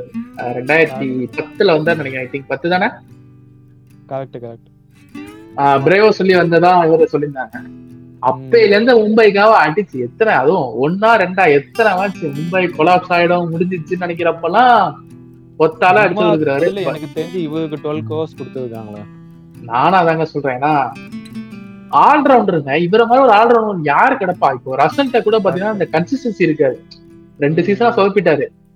இவரு பாத்தீங்கன்னா இவர் அடிக்கிற மாதிரி தெரியாது. எப்பெல்லாம் மும்பை சறுக்குற மாதிரி இருக்கோ அப்பெல்லாம் ஜெயிச்சு கொடுத்துட்டு அந்த மாதிரி ஒரு பிளேயருக்கு ஆறு கோடினா எனக்கே கொஞ்சம் இதாங்க இருக்கு. இருக்கும். நம்ம எல்லாருமே நினைச்சிருப்போம். ரோஹித் பும்ரா பொலாட் கன்ஃபார்ம் அந்த நாலாவது பிளேயர் ரொம்ப நாளா டாக் போயிட்டு இருந்துச்சு. பாண்டியாவா சூரியகுமார் யாதவா இஷான் கிஷனாங்க. ஆக்சுவலா நிறைய பேர் இஷான் கிஷன் தான் சொல்லியிருந்தாங்க. ஏன்னா வந்து ஒரு opener left hander wicket keeper ஒரு மல்டி டைமென்ஷன் கொடுக்குறாருங்கிறதால அவர் எடுக்கணும்னு நினைச்சாங்க. சூரியகுமார் யாதவ். இந்த ரிட்டர்ன்ஸனை பத்தி நீங்க என்ன நினைக்கிறீங்க? Suryakumar Yadav home boy home கண்டிஷன்ஸ்ல நல்லா விளையாடுவாருன்னு எடுத்துக்கலாம். த்ரீ சிக்ஸ்டி பிளேயர் அதுக்காகவும் எடுத்துக்கலாம். ப்ரெஷர்ல நல்லா ஆடுவாரு அதுக்காகவும் எடுத்துக்கலாம். என்ன. நினைக்கிறீங்க? எனக்கு எனக்கு ரெண்டு பேருமே ஆக்சுவலா நல்ல பிளேயர்ஸ் தான். இஷான் கிஷன் சுரேஷ்குமார் அதோ ரெண்டு பேருமே நான் என்ன விட்டு இருந்தா ரெண்டு பேரையும் எடுத்துக்கிறேன்னு சொல்லுவேன். பட் ஆனா எனக்கு இன்னும் ஸ்டில் இஷான் கிஷன் எடுத்துருக்கலாமோ அப்படின்னு தோணுது. ஏன்னா வந்து இப்ப நம்ம ஜெய்ஸ்வாலுக்கு என்ன பேசணுமோ அதேதான். இப்போ இவருக்கும் பாத்தீங்கன்னா தேர்ட்டி ஒன் இயர்ஸ் ஆக போகுது. இன்னொரு மூணு வருஷம் டெஃபினட்டா இருக்க தான் போறாரு. பட் ஆனா நான் வந்து இஷான் கிஷன் யோசிச்சிருப்பேன். ஆனா நம்ம உனக்கு கவனிக்கணும். இஷான் கிஷன் வந்து நிறைய இடத்துல இவங்க பேக் பண்ண தவறிட்டாங்களோ அப்படிங்கிற மாதிரி தான் எனக்கு தோணுச்சு. எப்படி சொல்றது? சூர்யாவுக்கு கொடுக்குற இம்பார்ட்டன்ஸ் வந்து இஷான் கிஷனுக்கு கொடுக்காத மாதிரி தான் எனக்கு தோணுச்சு. ஏன்னா நீங்க ரெண்டாயிரத்தி பத்தொன்பது நினைக்கிறேன் ஐ திங்க் நாலாவது படிக்கிற டயத்துல தான் இஷான் கிஷன் மேக்ஸிமம் அப்ப டீம்லயே இருக்க மாட்டாரு. எடுப்பீங்க. ரெண்டு மேட்ச் மூணு மேட்ச் எடுப்பீங்க. அந்த டுவெண்ட்டி டுவெண்ட்டில தான் வந்து அவர் பெர்ஃபார்ம் பண்றதை பார்த்துட்டு ஃபுல் மேட்ச் ஆடினார் அந்த சீசன் மட்டும்தான். ஆமா ஆமா. இந்த சீசன்ல பாத்தீங்கன்னா ஃபர்ஸ்ட் ஃபயர் ஆஹ் தொண்ணூத்தொன்பது அதான். அது- அதுக்கப்புறம் தான் அவரை கண்டினியூஸா பிளேயிங் ஸ்குவாட்ல இருக்கிற மாதிரியே இருந்தாரு. இந்த சீசன்ல ஒன்ஸ் அவர் ஒரு டிப் ஒன்று நடந்துச்சு. திரும்ப அவர் வெளியே உட்காரிச்சு சௌரவ் திவாரி எடுத்திருந்தீங்க. சோ அதுக்கு ரீசன் என்னதுன்னா ஓப்பனர் டிகாக்க உட்கார வைக்கலாமான்னு பிளான் பண்ணிட்டு இருந்தாங்க. ஓகே அவர் வந்து ஓப்பனிங் ஸ்லாட்ல பயங்கரமா அதை கண்டி மிடில் ஆட மாட்டாருன்ட்டு தான் பெரிய கேள்வியா இருந்தது இஷான் கிஷானுக்கு ஓகே பாப்போம். ஆஹ் இசான் கிஷன் வெளியே வந்திருக்காரு. ஆர்சிபிக்கு வந்தா சந்தோஷம் தான் சரி பாப்போம். இப்போ மும்பை கிட்ட பேலன்ஸ் ஆஸ் யூஷுவல் நம்ம கேட்கறது சொன்ன மாதிரி தான் நான் நாலு பேர் எடுத்திருக்காங்க.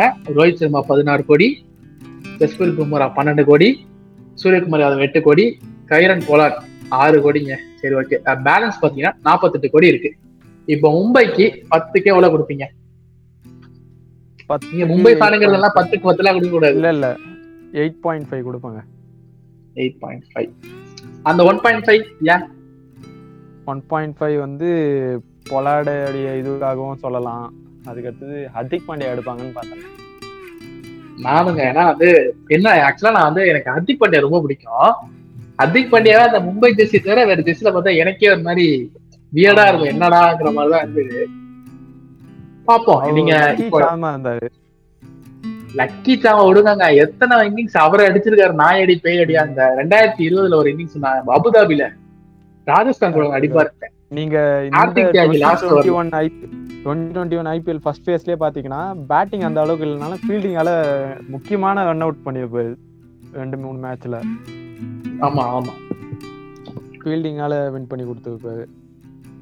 ஓகே இப்போ நான் இன்னொரு ஒரு கேள்வி கேட்கறேன் அவங்க ரிலீஸ் பண்ணதுல இருந்து எந்தெந்த பிளேயர்ஸ் எடுக்க நினைப்பாங்க மொத்தம் எங்கள்கிட்ட இருக்காதே நாற்பத்தெட்டு கோடி தான். இவங்க ரிலீஸ் பண்ண பிளேயர்ஸ் எப்படியும் அதிகமா தான் போவாங்க. ஏன்னா புதுசா வந்திருக்க டீம் எல்லாம் பாத்தீங்கன்னா சென்னை மும்பை இந்த ரெண்டு டீம்ல இருந்த பழைய பிளேயர்ஸ் தான் எடுக்க பார்ப்பாங்க. ஏன்னா சக்சஸ்ஃபுல் பிரான்ச்சைஸ் அங்க இருந்த பிளேயர்ஸ் தான் எல்லாருமே எடுக்கணும்னு நினைப்பாங்க. எப்படி நிச்சயமா ரேட்டு கம்மியா தான் இருக்க போறது கிடையாது. எல்லாருக்குமே ரேட் அதிகமா தான் இருக்கும். ட்ரெண்ட் போல்ட்ல இருந்து மும்பை வந்து சொல்லுங்க சொல்லுங்க. சொல்லுங்க யாரை எடுப்பாங்க நினைக்கிறீங்க? இஷான் கிஷான் பாண்டியா கன்ஃபார்ம் ட்ரை பண்ணுவாங்க ரெண்டு பேருக்கும். இப்போ நீங்க சொல்றீங்க இப்போ பாண்டியானா எனக்கு தெரிஞ்சு டெஃபினட்டா ஒரு ஒன்பது கோடி போவாருங்களா? கன்ஃபார்ம் போவாங்க வாய்ப்பு இப்போ மும்பை கிட்ட இருக்கிறது 48 கோடி அதுல ஒன்பது கோடி போயிடுச்சுன்னா முப்பத்தொன்பது கோடியில மீதி எத்தனை பேர் எடுக்கணும்? ஆறு. அதுக்கப்புறம் அந்த ஸ்குவாட் பிளேயர்ஸ் எல்லாம் எடுத்தா இருபத்தி நாலு பிளேயர் இருபத்தி ரெண்டு பிளேயரா அட்லீஸ்ட் எடுக்கணும். எப்படி உங்க பிளான் எப்படி இருக்கும்னு நினைக்கிறீங்க? டஃபா இருக்கும்னு உங்களுக்கு தோணலையா? அவங்க வந்து ஓரளவுக்கு இப்போ ஒரு லெவன் மெம்பர்ஸ்ல ஒரு ஃபைவ் மெம்பர்ஸ் பர்ஃபெக்ட் ஸ்ட்ராங்கா வச்சுட்டா மீதி ஃபோர் மெம்பர்ஸை டெவலப் பண்ணி கூட டீமை மேனேஜ் பண்ணிக்கலாம்னு பார்ப்பாங்கன்னு நினைக்கிறேன் நான். அதேதான் நானும் சொல்ல வந்தேன். ஏன்னா இப்போ ரெண்டாயிரத்தி பதினெட்டுக்கு முன்னாடி பாத்தீங்கன்னா கூட யாருக்குமே இசான் கிஷன்னா யாரு? சூரியகுமார் யாதவ் கேட்க எனக்கு ஆடினாரே தவிர இங்க மும்பைக்கு. ஆடின மாதிரி அவர் ஆடல.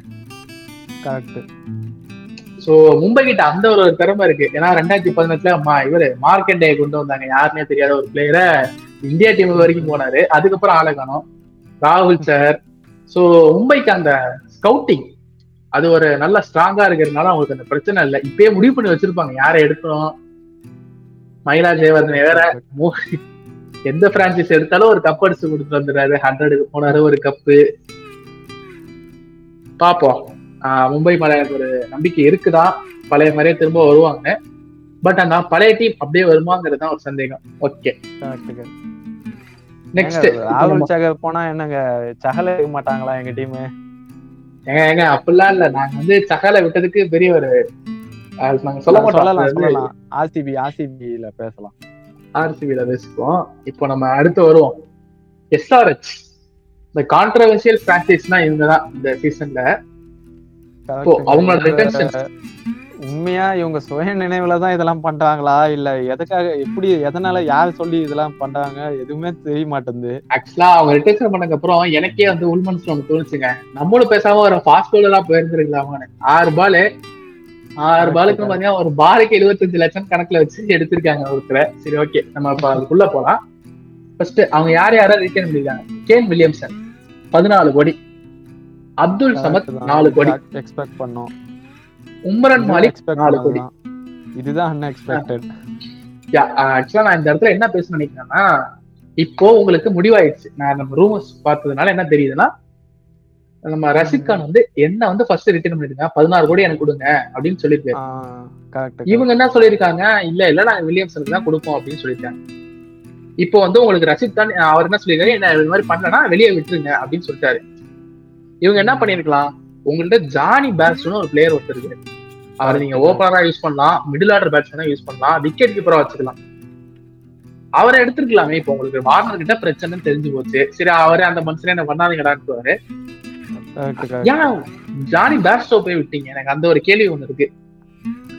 அதே கேள்வி. ஏங்க இவங்க ஜானி ஜானி பாஸ்டோட பெரிய பெரிய பிளேயர் தான் விட சொல்ல ஜானி பாஸ்டோ விட்டதுல என்னங்க ஆச்சரியம் இருக்கு?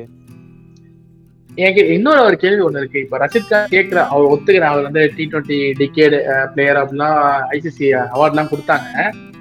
நீங்க நம்புறீங்களா? ரஷித் கான் ஆக்ஷனுக்கு போனா பதினாறு கோடிக்கு மேல வருவாரு. ஆக்சுவலா பன்னெண்டு கோடி வருவார் நினைக்கிறீங்களா? சான்ஸ் இருக்குங்க. பன்னெண்டுக்கு மேலேயே போலாம். எனக்கு என்னமோ அது தோணலைங்க. இப்ப நீங்க சுனில் நரேங்கன்னு சொன்னீங்கன்னா நான் ஒத்துப்பேன். ஏன்னா வந்து அவரு இதே மாதிரி மிஸ்டேக் பண்ணது பின் சீட்டர் அவரை நீங்க ஓப்பனரா யூஸ் பண்ணிக்கலாம்.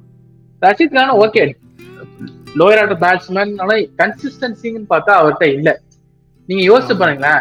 ஸ்பின்னருக்கு போய் இந்தியால யாராவது ஒருத்தர் பன்னெண்டு கோடி போவாங்களா? அது ரஷித் கானாவே இருந்தாலும் சரி. ஏன்னா இப்ப உங்களுக்கு சஹல் கூட அவைலபிள் இருக்காரு. சஹல் ராகுல் சார்ங்கிற மாதிரி பிளேயர்ஸ்லாம் இருக்காங்க. ம்.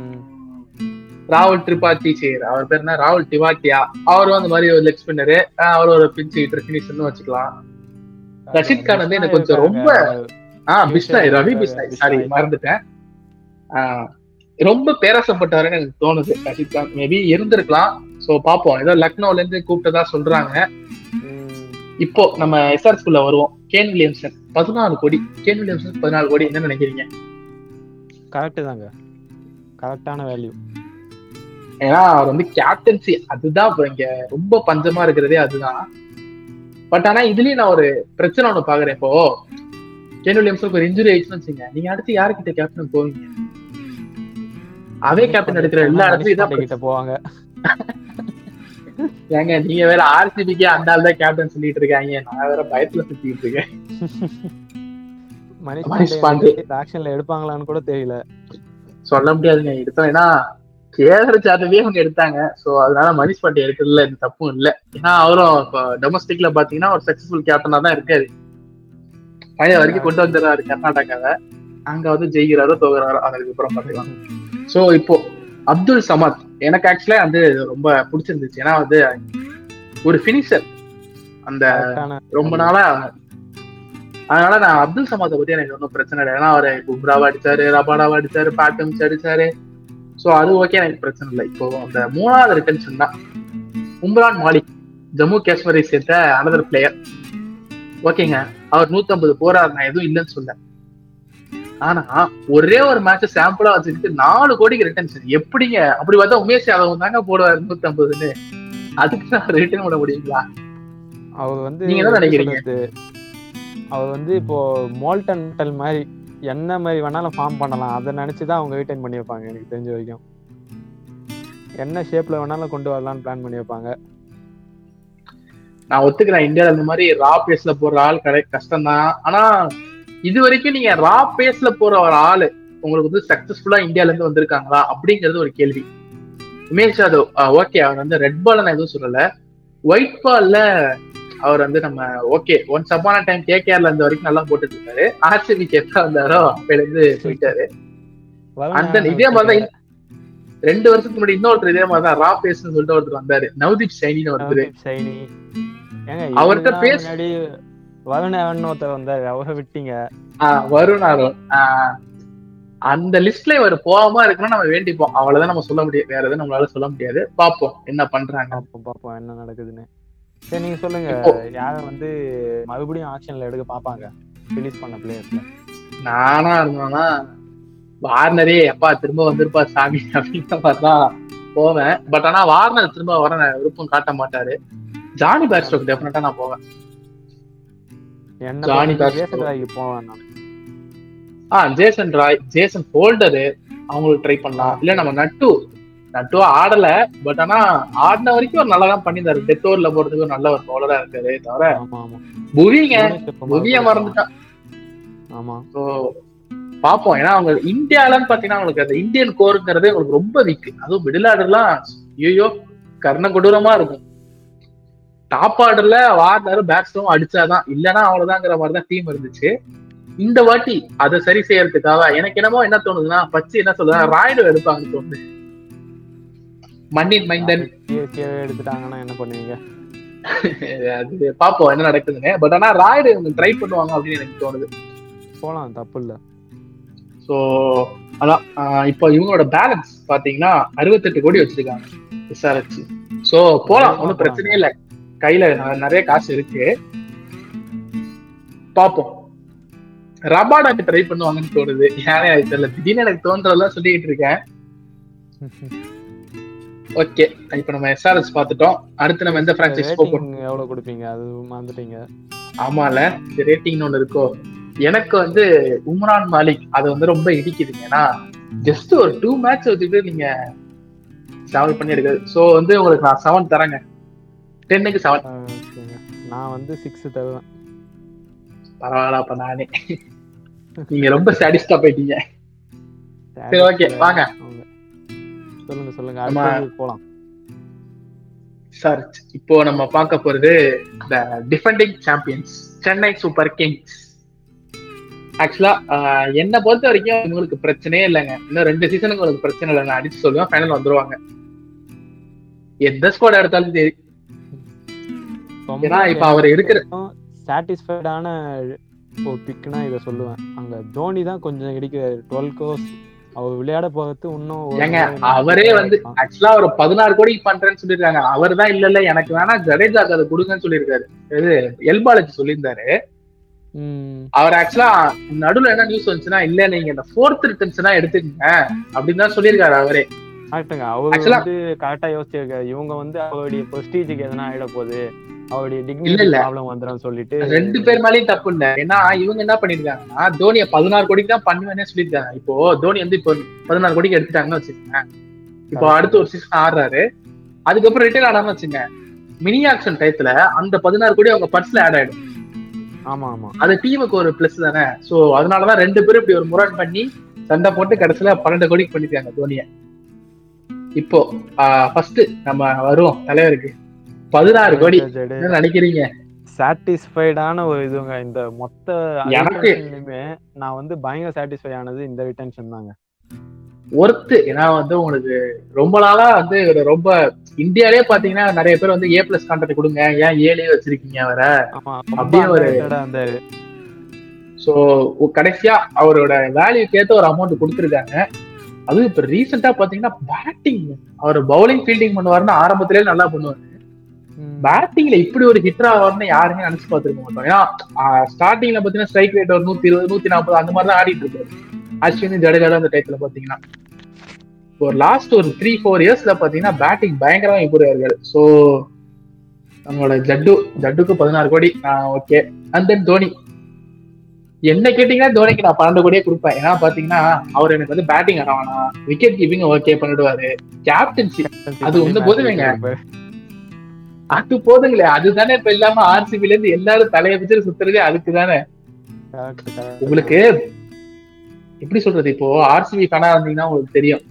அந்த பிளே ஆஃப்ல வந்துட்டாலே ஏதோ பெருசா வி ஓன் மாறா அப்படிங்கிற மாதிரி தான் நாங்க எல்லாம் சுத்திட்டு இருப்போம் ஆனா இந்த ஆளு இருக்கிற வரைக்கும் என்ன பண்றாரு? ஃபைனலுக்கே எடுத்துட்டு போயிடுறாரு நான் வந்தா ஃபைனல்ல வந்துடுறேன் ஆப்போசிட்ல வேணா வந்துங்க அப்படிங்கிற மாதிரி தான் இவரு. இத்தனை வருஷம் டீமை லீட் பண்ணிருக்காரு சோ வந்து தோனிக்கு பன்னெண்டு கோடி நான் கொடுப்பேன். எனக்கு ஒண்ணும் இல்ல. போலாங்க தப்பு இல்ல. ஏன்னா இவ்வளவு வருஷம் வின் பண்ணி கொடுத்துருக்காரு. ஒரு வருஷம் வேஸ்டா போனா கூட பிரச்சனை பிராண்டே அவரு தாங்க சிஎஸ்கேக்கு வேற யாரும் தெரியுங்க? பன்னெண்டு கோடி வேஸ்டா தான் போட்டுமே. என்ன பிரச்சனை? அதான் போனா போயிட்டு போகுது. நானும் அதான் சொல்லுவேன். இப்போ சென்னையில தான் ஆறு ரன் ஆயிட்டாங்கன்னா சென்னையில சென்னையை ஜெயிக்கிறது கொஞ்சம் கஷ்டம் தான் சோ பாப்போம் அந்த தேர்டு இதுதான் வந்து மோயின் அலி வலிமை அப்டேட் ஆக்சுவலா இந்த இடத்துல தான் எனக்கு வந்து ஒரு சின்ன வருத்தம். ஆக்சுவலா மொயின் அலி எனக்கு எந்த பிரச்சனையும் இல்ல. ஒரு நல்ல பிளேயர் இல்லைன்னு சொல்ல ஃபேப் டூப்ளசி விட்டது வந்து எனக்கே கொஞ்சம் எப்படி சொல்றது? அவர் ஸ்டில் அண்டர் ரேட்டரா தான் இருக்காரோ அப்படிங்கிற மாதிரி தான் எனக்கு இருக்கு. ஏன்னா நீங்க யோசிச்சு பாருங்க. லாஸ்ட் ஒரு மூணு சீசன் நினைக்கிறேன். மூணு சீசனா பாத்தீங்கன்னா பதினெட்டுல இருந்தே பாத்தீங்கன்னா பதினெட்டுலயே பாத்தீங்கன்னா இவரை ஃபேப் டூப்ளசி இறக்கவே இல்லை. எப்ப இறக்குனாங்கன்னா குவாலிஃபயர் ஒண்ணு மும்பை கிட்ட மும்பையா? எஸ்ஆர்எஸ் கூட ஆரம்பம் தான் இறக்கி விட்டாங்க. டீம் கொலாப்ஸ் கொலாப்ஸ் ஆயிடுச்சு. அவர் மட்டும் ஒத்தாலாம் நின்று அடிச்சு ஜெயிச்சு கொடுத்தாரு. அதுக்கப்புறம் தான் ஃபைனல் ஆட வச்சாங்க. ஃபேப் டூப்ளசிய நான் அதுக்கு முன்னாடி யோசிப்பேன். அவரை ஏன் உட்கார வச்சீங்க அப்படிங்கிற மாதிரி. டுவெண்ட்டி நைன்டீன் ஒரு ஃபோர் ஃபிஃப்டி ரன்ஸ் அடிச்சிருக்காரு. டுவெண்ட்டி டுவெண்ட்டில டுவெண்ட்டி டுவெண்ட்டி ஒன்ல சொல்லவே வேணாம். இவரும் அவரோட பார்ட்னரும் கேப் உனக்கா எனக்காங்கிற மாதிரி தான் ஆடினாங்க ரெண்டு பேரும். எனக்கு என்னமோ அவர் எடுத்திருக்கலாம் ஏன்னா இப்போ அவர் பேட்டிங்ல அவங்களுக்கு வந்து ஒரு முப்பது நாற்பது ரன் அடிச்சு கொடுத்துருக்காரு அதுவும் இப்பெல்லாம் பாத்தி அவர் சவுத் ஆப்பிரிக்கா கூட பாத்தீங்கன்னா ஸ்ட்ரைக் ரேட் இந்த அளவுக்கு வச்சு ஆடினது இல்ல சிஎஸ்கேக்கு அப்படி உயிரை கொடுத்தாரு உயர் கொடுத்த அண்ணன் ஃபீல்டிங்ல உங்களுக்கு எப்படியும் ஒரு பதினஞ்சு ரன் சேவ் பண்ணுவாரு கன்ஃபார்ம் பிடிக்க முடியாத கேட்ச் பிடிப்பாரு.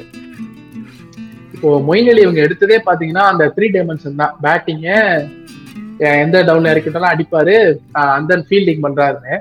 நானும் தான் டியூப்ளஸி அவருக்கு பெரிய வித்தியாசம் இல்லை. ஏன்னா டியூப்ளஸி என்ன பவுலிங் மட்டும் போடல. தம்பி ஒரு டோர் போர்டு போனா அதையும் போட்டுட்டு போயிருப்பாரு சிஎஸ்கேக்காக ஸோ அது மட்டும் எனக்கு லைட்டா இடிக்குது.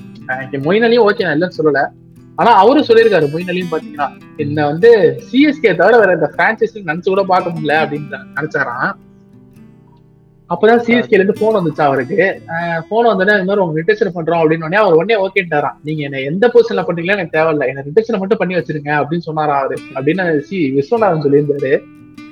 ஓகே ஒரு வருஷம் தான் இருந்தாரு. டீம் கூட அவர் இப்படி பாண்டா என்னது பார்த்தா எனக்கு கொஞ்சம் ஆச்சரியமா தான் இருக்கு. இந்த பாண்டிங்ல ஒரு பத்து பர்சன்ட் ஆர்சிபில காட்டியிருக்கலாம். சரி ஓகே விடுங்க. என்ன பண்றது? And then last orange cap winner future captain கூட சொல்றாங்க ருத்ராஜ் ஒத்து அதேதான் அதான் நீங்க சொன்ன மாதிரி தான் எனக்கு வந்து ரொம்ப சாட்டிஸ்ஃபைடா இந்த மாதிரி ரிட்டர்ன்ஸ் சொன்னா எனக்கு சிஎஸ்கே தான் பண்ண மாதிரி தெரியுது. ஏன்னா எனக்கு தெரிஞ்சு இப்போ எப்படி நீங்க பாத்தீங்கன்னா அவங்க வந்து பெரிய பிளேஸுக்கு போக மாட்டாங்க அதுதான் இப்போ சிஎஸ்கே மும்பை. இந்த ரெண்டு டீமோட சக்சஸ் பாத்தீங்கன்னா அவங்க வந்து பிளேயரோட பொட்டன்சியல் மேல நம்பிக்கை வைப்பாங்களே தவிர எப்படி சொல்றது அந்த பிராண்ட் வேல்யூ மேல அவங்க நம்பிக்கை வச்சதே கிடையாது. இப்போ பாத்தீங்கன்னா ஐபிஎல்ல இது வரைக்கும் அதிக செலவு பண்ண பிரான்ச்சைஸ் எது பாத்தீங்கன்னா ஃபர்ஸ்ட் இருக்கிறது வந்து ஆர்சிபி கிட்டத்தட்ட நைன் ஹண்ட்ரட் க்ரோஸ் செலவு பண்ணிருக்காங்க ஆமா. ஆக்ஷன்ல இருந்து எல்லாம் செலவு பண்ணது. ரெண்டாவது பாத்தீங்கன்னா பஞ்சாப் டெல்லி அடுத்தடுத்து. Mumbai Indians fifth place CSK seventh place இடத்துல தான் இருக்காங்க. நீங்க இன்னொன்னு கவனிக்கணும். மும்பை வந்து என்ன மாதிரி ஒரு பிரான்ச்சைஸ் அங்க அவங்க ஆக்ஷன்ல இது வரைக்கும் அதிகபட்ச ரேட் யாரை எடுத்தாங்கன்னு நினைக்கிறீங்க? அதிகபட்சம் பாத்தீங்கன்னா எனக்கு தெரிஞ்சு ரோஹித் சர்மா தான். பத்தரை கோடி. ரோஹித் சர்மா. தான். அதிக ரெண்டாவது தான் போலாரு சிஎஸ்கேலயும் பாத்தீங்கன்னா அதிகபட்சம் எடுத்தது தோனி. ஃபர்ஸ்ட் ஃபர்ஸ்ட் ரெண்டாயிரத்தி எட்டுல ஒன் பாயிண்ட் ஃபைவ் யூஎஸ் டாலர்ஸ்ல எடுத்தாங்க. One point five million US US டாலர்ஸ்ல.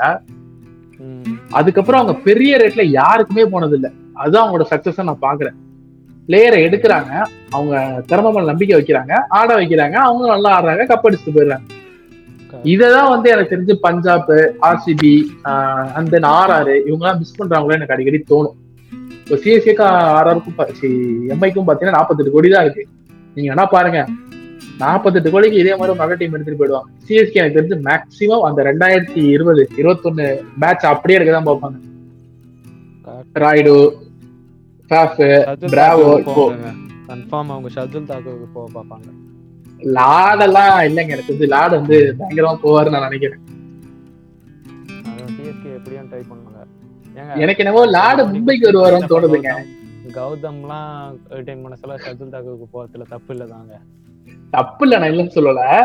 ஆனா எனக்கு என்னமோ பச்சை என்ன சொல்லுது? லாடு மும்பைக்கு போக போறாருன்னு சொல்லுது. ஏன்னு தெரியல.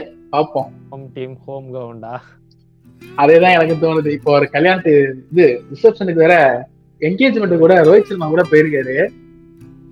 சோ பாப்போம் லாடு மேபி அடுத்த வருஷம் மினி ப்ளூவா வரலாம். பாப்போம் பார்க்கலாம். இப்போ சிஎஸ்கேவோட ரிட்டர்ன்ஷனுக்கு பத்துக்கு எவ்வளவு கொடுத்துருப்பீங்க? எயிட் பாயிண்ட் ஃபைவ்ல இருந்து நைன் கொடுப்பாங்க. நானும் சேம் அதேதான். ஏன்னா வந்து நல்ல டீம் தான் எடுத்திருக்காங்க. பாப்போம் அடுத்த வருஷம் இங்க ஹோம்ல ஆடுறாங்கன்னு பார்த்தா கப்பு யாரு? அதான் இங்க கேள்வி. மும்பையா சிஎஸ்கேவா நீங்க என்ன சொல்றீங்க? சரி ஓகே விடுங்க. அது அப்புறமேல் பார்த்துப்போம். இப்போ நம்ம அடுத்து போக போறது இருக்கிறதுலே ஒரு சோகமான ஒரு பிரான்ச்சைஸ்னா இவங்க தாங்க வருஷம் வருஷம் எடுப்பாங்க. இருபது அப்ப ஆர்சிபி கூட திருத்திட்டாங்க. லாஸ்ட் ஒரு ரெண்டு வருஷமா பாத்தீங்கன்னா திருந்திட்டாங்க. ஆனா இவங்க இருக்காங்க பாருங்க.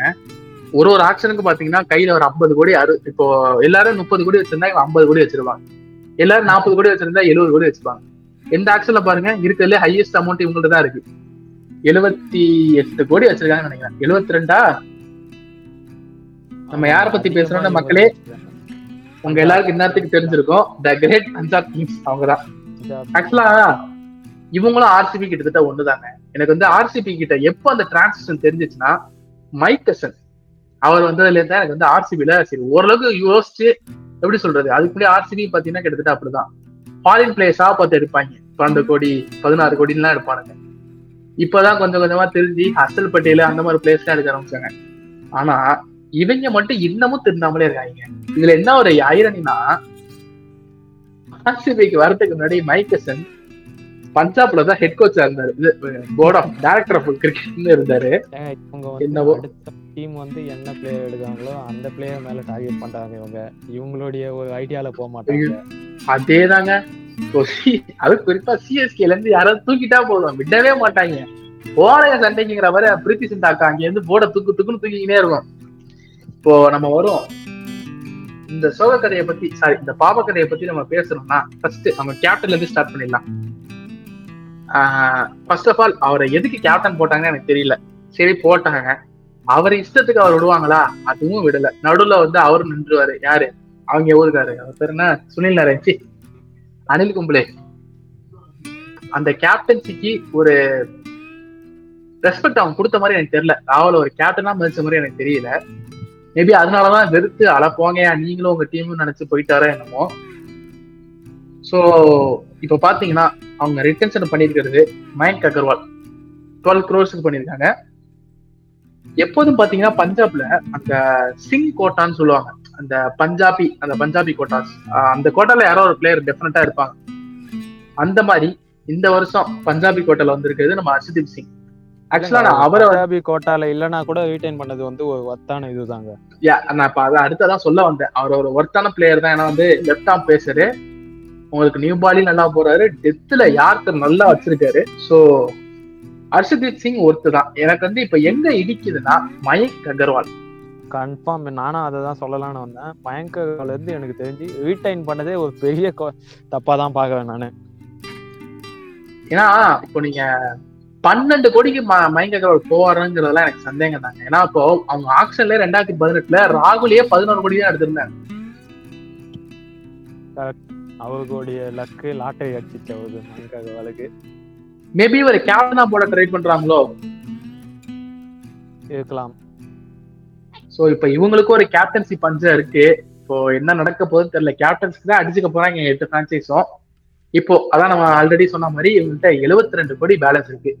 இந்த 72 ரெண்டு கோடியை வச்சுக்கிட்டு ஆக்சுவலா நான் இன்னொன்னு சொல்ல நினைச்சேன். இவங்க வந்து இப்போ ஃபாரினரை யாரும் ரிட்டர்ன் பண்ணல. நானும் அதை என்ன பண்ணிருப்பேன்னா எய்டன் மார்க்கனுக்கு ஒரு கொடுத்திருப்பேன்.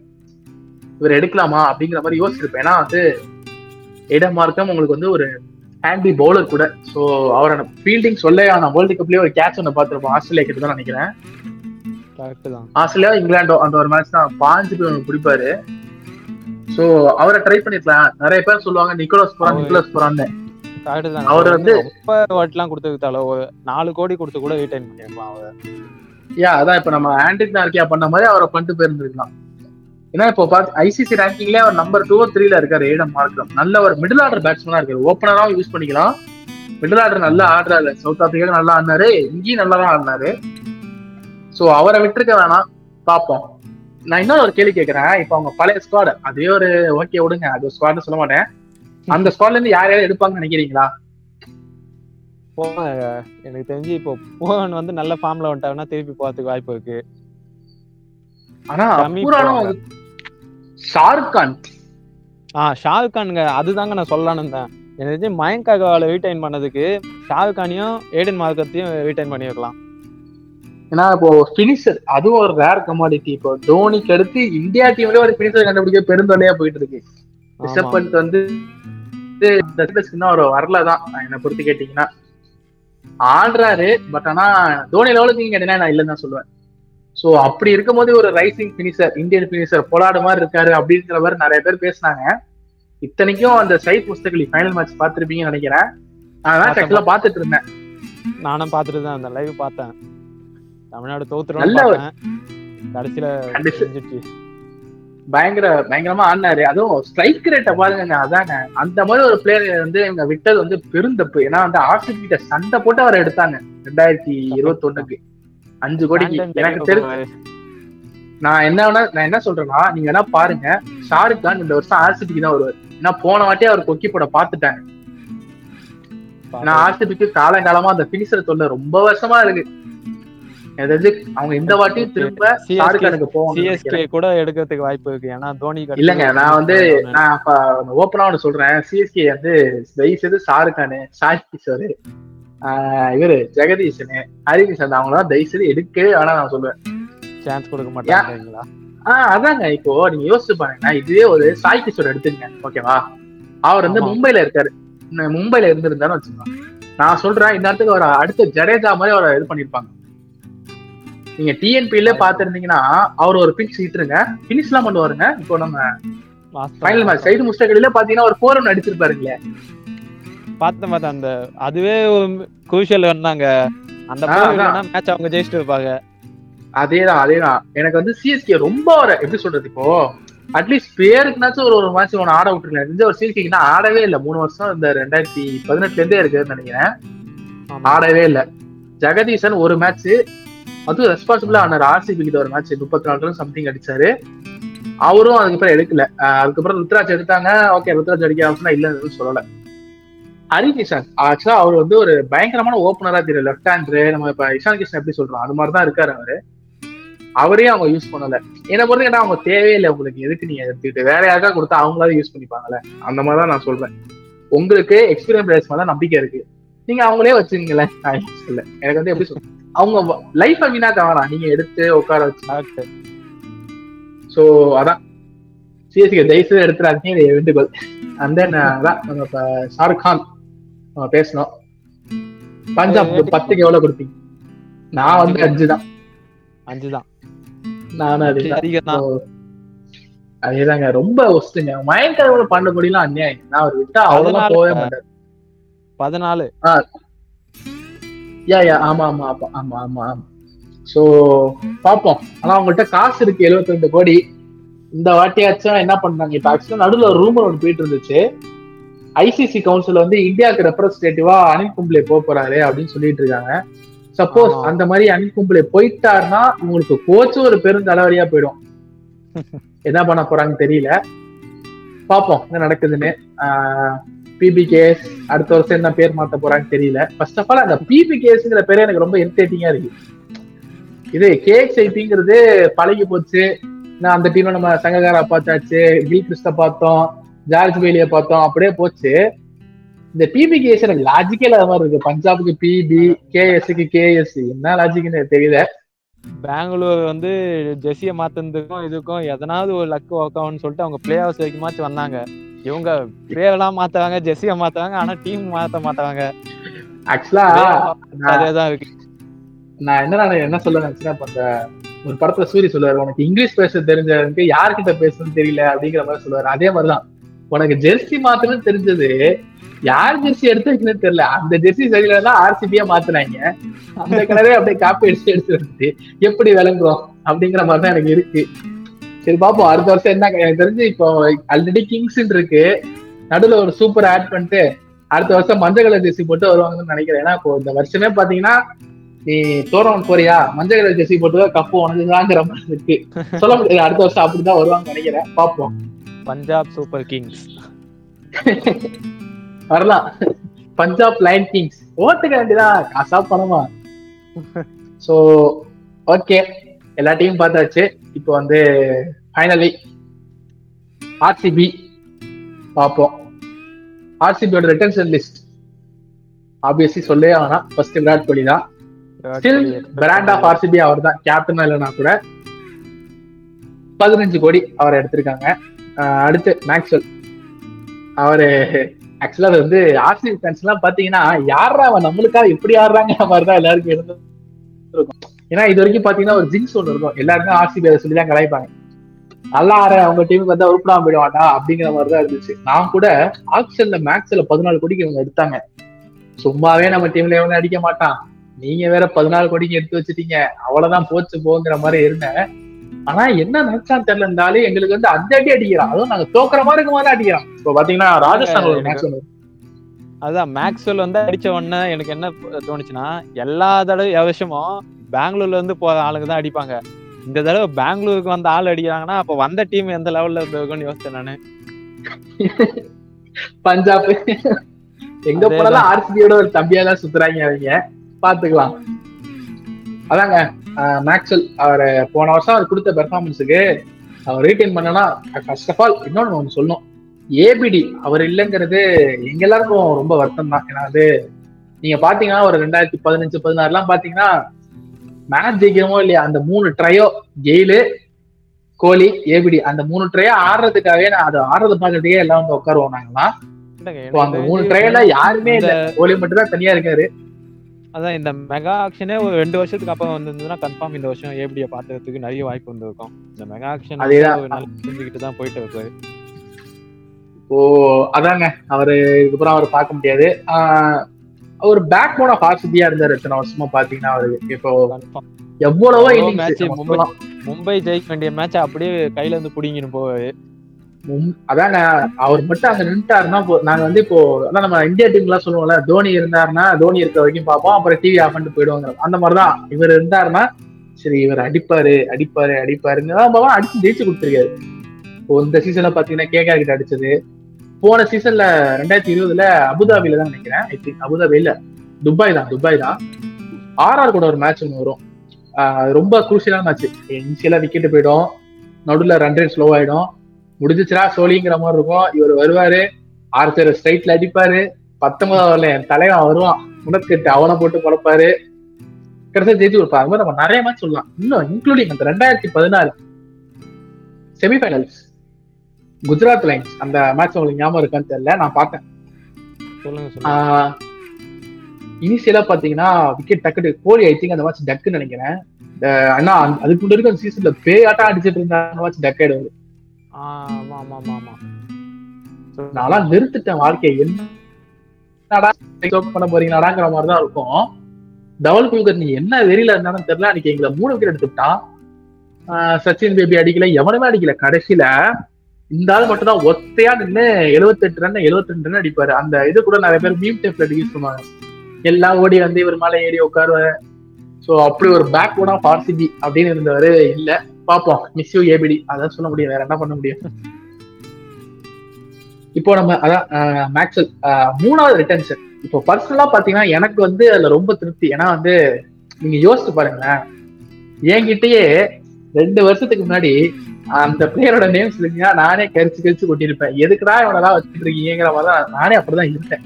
எல்லா அப்படிதான் பாத்தீங்கன்னா ஸ்விங் ஆஃப் சுல்தான் அந்த மாதிரி பேர்லாம் சொல்லிட்டு இருந்தாங்க. அடி வாங்கின டைம்ல நம்ம யோசிச்சோம் என்ன அடிதான் வாங்கிட்டு இருக்காரு ஸ்விங் ஆஃப் சுல்தான் போஸ்ட் போடுறாங்க அப்படின்னு சொல்லிட்டு இருந்தோம்.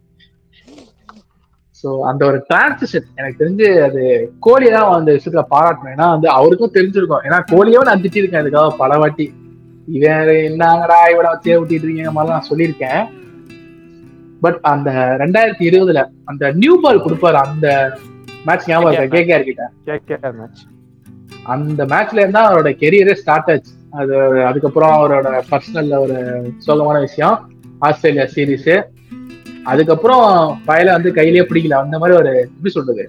இந்த ஐபிஎல்ல மோஸ்ட் எக்கனாமிக்கல் ஃபாஸ்ட் அதிக டாட் பால் போட்டது பாத்தீங்கன்னா சிராஜ் தான்.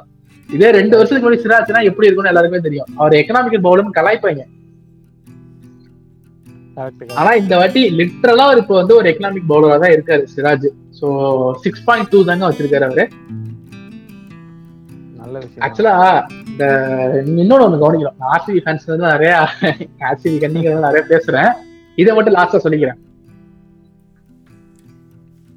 நம்ம ரெண்டாயிரத்தி பத்தொன்பது மேட்ச் பார்த்துருவோம் கேகேஆர் வர்சஸ் ஆர்சிபி ஆர்சிபி வந்து இருநூத்தி ரெண்டு ரன் அடிச்சு டார்கெட் கொடுத்துருப்பாங்க. இனிஷியலா விக்கெட்டே எடுத்துருவாங்க. எல்லா விக்கெட்டும் போயிடும். ஆமா ரசில் வந்து அடிப்பாரு. நினைக்கிறேன் அஹ் பத்தொன்பது ஓவர் நினைக்கிறேன் இவர் ஜே சிராஜ் தான் மூணு வைடு அதை போட்டு நோ பாலா மாத்தி அதுக்கப்புறம் ஓவர் ஓவரே போடக்கூடாதுன்னுவாங்க ஆமா ஆமா. ஸ்டோயினிஸ்க்கு அந்த ஓவரை கொடுத்து அந்த- அந்த ஓவர்லயே முடிச்சு விட்டுருவாரு ரசல் அது ரெண்டாயிரத்தி பத்தொன்பதுல நடந்தது. ரெண்டாயிரத்தி இருபத்தி ஒண்ணுல சேப்பாக்ல அதே ரசலுக்கு பத்தொன்பதாவது ஓவர் அஞ்சு டாட் பால் ஒரே ஒரு ரன் யாருக்கு சறுக்கு சறுக்குன்னு இறங்குவாரு காலிலேயே. ரசல பார்க்கும்போதே யாரா இவனால இவனை போட்டு அடிச்சவங்கிற மாதிரி தான் அவர் பார்ப்பாரு. இதுதான் ஒரு டிரான்சிஷன் நான் இதான் சொல்ல நினைச்சேன். ஆர்சிபிலே இருந்து ஆர்சிபிலே வளர்ந்த ஒரு பிளேயர் அதனாலதான் வந்து எனக்கு சிராஜ் எடுத்தது ரொம்ப சந்தோஷம். ஆனா இன்னொரு ஒரு வருத்தமான ஒரு விஷயம் ஒண்ணு இருக்கு. படிக்கல விட்டுட்டாங்க. படிக்கல் கூட போயிட்டு போறாங்க. படிக்கல் மாதிரி நாங்க நூறு பிளேயரை வருத்தமா இருக்கு. யுசி சகல்ங்க அந்த ஆள் இல்லைங்க. இன்னைக்கு ஒரு ஸ்டார்ட் ஒன்று பார்த்தேன். ரெண்டாயிரத்தி பதினாலுல. ரஷித் கான் சொல்லுங்க தான். ஏதோ சொல்லிட்டு இருந்தாங்க. அது உண்மையான்னு தான் தெரியல. மேபி அவங்க இப்படி ஒன்று யோசிச்சிருக்கலாம் எனக்கு இன்னொரு ஐடியா இருக்கு. நான் சொல்றேன் உங்களுக்கு. இப்போ நான் இன்னொரு ஸ்டார்ட் ஒன்று பார்த்தேன் அதை மட்டும் சொல்லிக்கிறேன். ரெண்டாயிரத்தி பதினாலு சஹல் வந்து டெபியூ ஆறாரு ஆர்சிபிக்காக. இது அபுதாபிலே இங்க தான் ஆனாரு. துபாயில தான் அங்க போனப்பதான் ஆனாரு. அவர். டெபியூ ஆனதுல இருந்து ஐபிஎல்ல அதிக விக்கெட் யார் எடுத்தான்னு பாத்தீங்கன்னா சஹல் தான். நூத்தி முப்பத்தி ஒன்பது விக்கெட் நீங்க யோசிச்சு பார்க்கணும். இப்ப ரெண்டாயிரத்தி பதினாலு டெபியூ ஆனா அவர் எத்த கிட்டத்தட்ட எல்லா சீசன்லயும் ஏழு ஏழு மேட்ச் சின்ன சுவாமி ஆடி இருப்பாரு ஆமா சின்ன சாமியில விக்கெட் எடுத்து தான் ஒரு பர்ஃபெக்டா டேம் ஆனாரு. என்ன அடிக்க முடியுமோ அடிச்சுக்கடா அப்படின்னு ஸ்பீக்கிங் ஆஃப் ஆர்சிபி ஓட்டிஸ் ஒரு நிமிஷம். ஸ்பீக்கிங் ஆஃப் ஆர்சிபி என்னோட சேர்ந்து இன்னொரு ஆர்சிபி கண்ணியும் இந்த பாட்காஸ்ட் இருக்காரு வணக்கம் கிராட் வாங்க. ரொம்ப நேரமா உள்ள வரத்தான்னு கேட்டுக்கிட்டே இருக்கீங்க. பேசுங்க. ஆர்சிபிக்கு பாட்காஸ்ட் பதிவீர்களா கரால்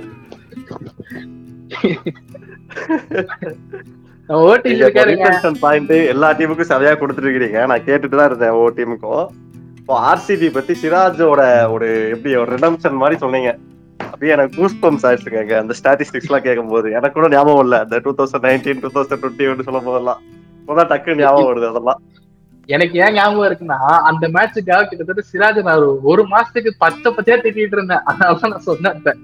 நம்ம எல்லாருமே அப்படிதான் இருந்திருப்போம். ஏன்னா வந்து அந்த மேட்ச் அப்படிங்க ஜெயிக்க வேண்டிய மேட்சுங்க அது. இவர் வந்து ஒரே உடனே பிடிச்சு விட்டு போயிடுவாரு. சோ அப்படி இருந்து சிராஜ் இப்படி மாறத பார்க்கும்போது நமக்கே எப்படி அப்பா என்னமோ போறாங்க அப்படிங்கிற மாதிரி தான் இருந்தது. சோ அதான். நாங்க ஆக்சுவலா இப்ப யுசி சேலை பத்தி பேசிட்டு இருந்தோம். அவர் இல்லாததான் ஒரு வருத்தமா போச்சுன்னு. பட் ஆனா எனக்கு என்ன. தோணுச்சு யூசி சகல் வந்து நீங்க அவரது ஓட்டிஸ் சொன்னாரு சின்னசுவாமியில இவ்வளவு விக்கெட்ஸ் எடுக்கிறதுனா ரொம்ப பெரிய விஷயம்ட்டு அந்த சின்னசுவாமி விக்கெட்ஸ் வச்சுதான் அவர் டீம் டீம் இந்தியாக்குள்ள வந்தாரு. வேர்ல்டு கப் ஆடினாரு. திரும்ப ஒரு கம்பேக் கொடுத்தாரு. இப்ப திரும்ப கம்பேக் கொடுத்துருக்கிறாரு. சோ அவர் அவர் இல்லாதது ஒரு மிகப்பெரிய லாஸ் தான். பட் கண்டிப்பா அவரை விடுறதுக்கு மனசு வராது யாருக்கும். போன தடவை கூட அப்படிதான் ரீடென்ஷன்ல எடுக்கல. பட் ஆர்டிஎம் அப்படின்னு ஒரு வெப்பன் இருந்துச்சு. போனது அதுல போய் எடுத்தாங்க. பார்ப்போம். இந்த தடவை மேபி ஹார்டா போலாம். ஆக்சுவலா எனக்கு அந்த பிளான் தான் தோணுச்சு. இப்போ நீங்க நாலு பேர் ரிட்டைன் பண்ணிருந்தீங்கன்னா நாற்பத்தெட்டு கோடி ஆயிடும். இப்ப நீங்க மூணு பேர் தான் பண்ணிருக்கீங்க. ஆர்சிபி கிட்ட பன்னெண்டு கோடி இருக்கு. எக்ஸஸா ஒன்பது கோடி இருக்கு. இப்ப அந்த ஒன்பது கோடியை வச்சு எனக்கு வந்து இந்த பழைய ஸ்குவாட் அதான் நம்ம சொல்றது யாருன்னா ஹர்ஷலு அஹ் சஹலு படிக்கல் சுந்தர் இந்த மாதிரி இந்தியன் கோர் பிளேயர்ஸ்ல யாரையாச்சும் ரெண்டு பேரு அதுலயும் கன்ஃபார்மா சஹலுக்கு டெஃபினட்டா ஆர்சிபி போகும். ஏன்னா ஒன்பது கோடி கையில இருக்கு எக்ஸஸா மீதி நாற்பத்தெட்டு கோடி வச்சு மத்த பிளேயர் எடுத்துக்கலாம். அந்த ஒன்பது கோடி சஹல் போனா கூட அதிகபட்சம் சஹல் வருவோம் எனக்கு தெரிஞ்சு போவாங்கன்னு நினைக்கிறேன். ஏன்னா சஹல் மாதிரி ஒரு எப்படி சொல்ற ஒரு சாம்பியன் பவுலர் தான் அவரு. நம்ம ஆர்சி இது சின்னசாமியில விக்கெட்டுகள்லாம் சும்மா வாங்க சோ அவரு மீதி இருக்கிற அந்த ரெண்டு கோடி இல்ல அந்த ரெண்டு கோடி அதுக்கப்புறம் மீதி நாற்பத்தெட்டு கோடி அந்த கஷ்டம் ஆட் பண்ணா ஹர்ஷலோ இல்ல ஒரு நீங்க நம்ம சொன்ன மாதிரி தேவதத் படிக்கலோ ட்ரை பண்ணலாம். ஏன்னா அவர் வந்து ஹோம் பாய் சோ பார்ப்போம். நம்மளோட ஓட்டி என்னுடைய. பட்சி என்ன சொல்லுதுன்னா இந்த தடவை சஹல் வந்து மும்பை இல்லைன்னா சென்னை போவாருன்னு தோணுது. ஆசைதான். இல்ல இது வந்து உங்களோட பச்சி சொல்றது இல்ல உங்களோட பேராசை சொல்றது. ஏகாசன் இல்ல அவங்க அந்த வீடியோ பாத்தீங்களா நீங்க? சஹல் கிட்ட? சஹலே சொல்லியிருந்தாரு. ஆர்சிபி இல்லைன்னா சிஎஸ்கேக்கு தான் போக ஆசைப்படுறேன் அவரே சொல்லியிருக்காரு பட் ஆல்ரெடி சிஎஸ்கே மாதிரி ஒரு கிரவுண்ட்ல வந்துட்டு பாத்தீங்கன்னா சகாலுக்கு ரொம்பவே எடுபடும் ஏன்னா சென்னையில வந்து லெக்கீஸ் ஆமாங்க.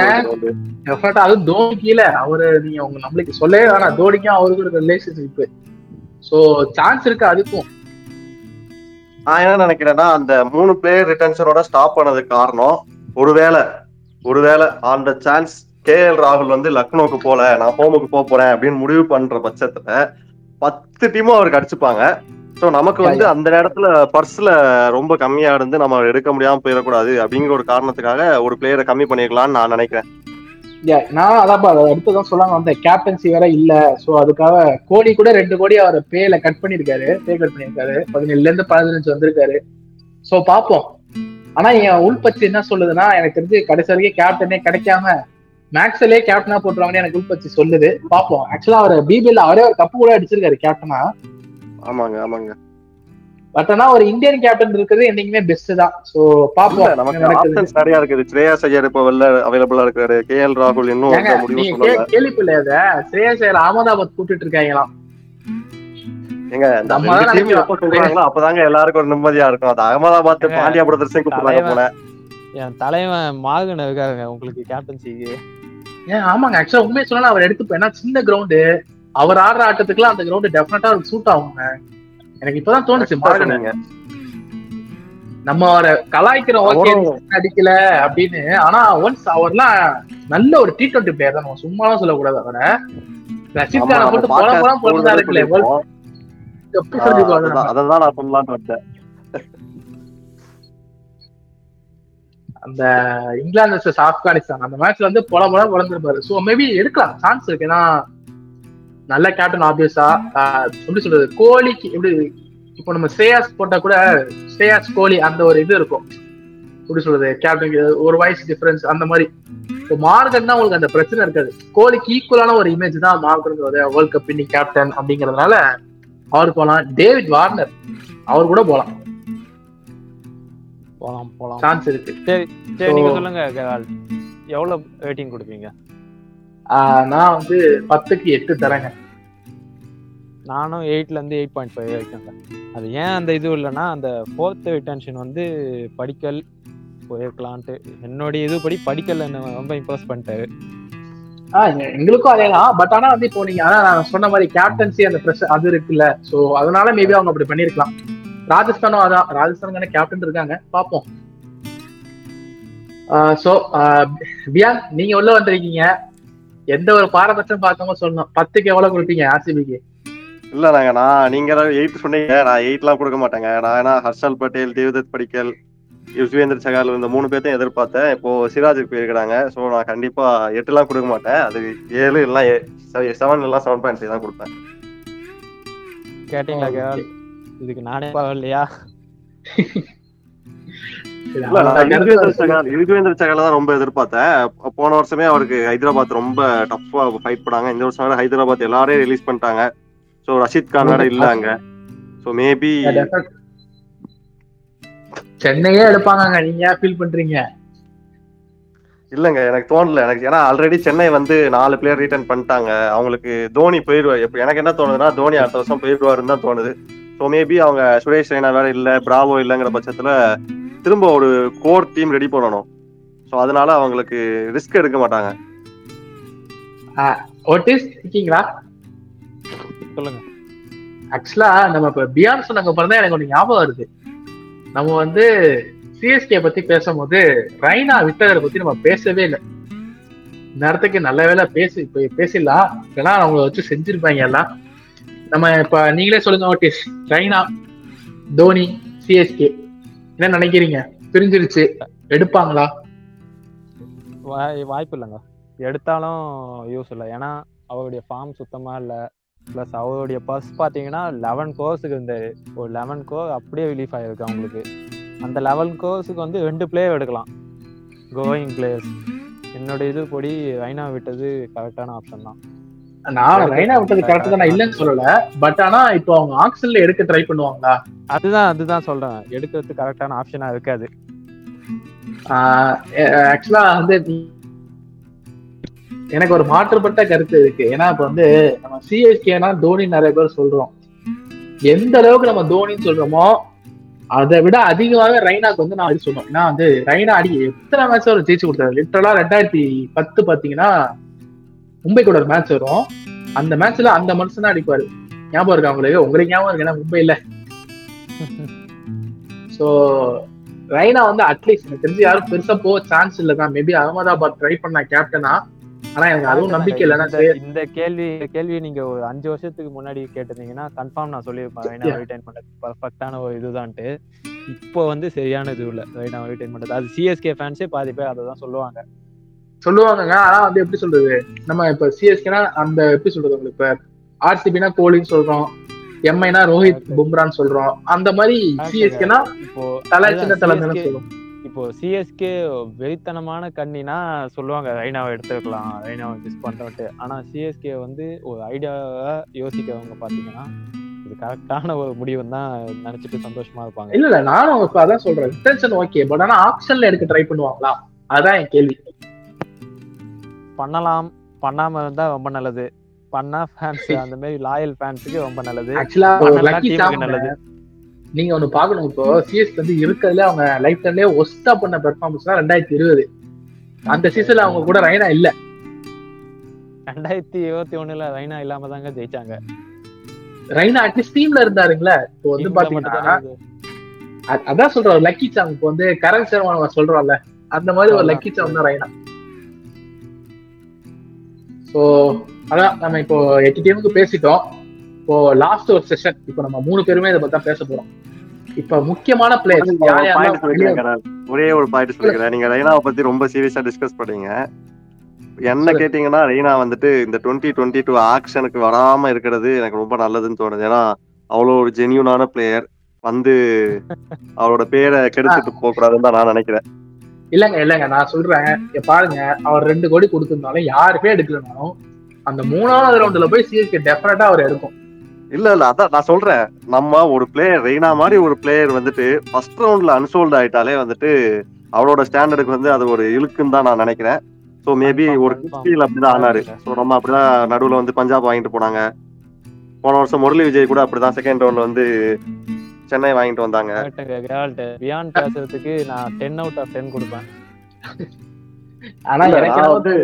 அந்த சிஎஸ்கே. ஃபேனாவோ ஆர்சிபி ஃபேனாவோ எல்லாம் பேசல நியாயமா பாருங்க ரெய்னாவோட லாஸ்ட் டூ இயர் பெர்ஃபார்மன்ஸ் என்ன கரெக்ட்டுங்க நானும் அதை வச்சு தான் சொன்னேன் சிஎஸ்கே ஃபேனே இதை ஒத்துப்பாங்க பட் ஆனா நீங்க யோசிச்சு அஹ் இப்போ இவரு காசி என்ன சொல்லியிருக்காருன்னா முடிஞ்ச அளவுக்கு நாங்க போன சீசன்ல இருந்த எல்லா பிளேயரையும் எடுக்கணும்னு சொல்லியிருக்காங்க. எடுக்க ட்ரை பண்ணுவோம் அப்படின்னு சொல்லியிருக்காங்க. எல்லா டீமும் அந்த சொல்லுவாங்க. ஆனா சிஎஸ்கே பர்ஸ் வேல்யூ பாருங்க. பட் நீங்க சொல்றது கரெக்டா தான் பியான். இப்போ நீங்க லாஜிக்கா யோசினா கூட நீங்க சொல்ல நினைக்கிற மாதிரி தான் எல்லா டீமும் யோசிப்பாங்க. இப்போ ரைனான்னு பாத்தீங்கன்னா பெர்ஃபார்மன்ஸ் இல்ல. அவர் எடுக்கிறதுக்கு போக மாட்டாங்க. மேபி ரேட்டை ஏத்துறதுக்காக நம்ம மும்பை டிசைட் பண்ணா பண்ணுவாங்க. மும்பை பஞ்சாப். நீங்க சொல்ற மாதிரி வந்தீங்கன்னா அந்த ஒரு அன்சோல்ட் ரவுண்ட்லாம் முடிஞ்சு சிஎஸ்கேல ஒரு இருபது பிளேயர்ஸ் எடுத்து அந்த இருபதுல என்னோட மெயின் பிளேயிங் லெவன் இருக்காங்க. எனக்கு இனிமே கவலை இல்ல. அப்படிங்கிற பட்சத்துல எப்படி அவங்க சும்மா அந்த பீஸ்ட் அவ்வளவு வாங்கி வச்சாங்களே? சும்மா அத ஒரு ரெண்டு மூணு பேரை வாங்கி வாங்கி வைப்பாங்களே எப்பயும்? அந்த மாதிரி வேணா இந்த வருஷம்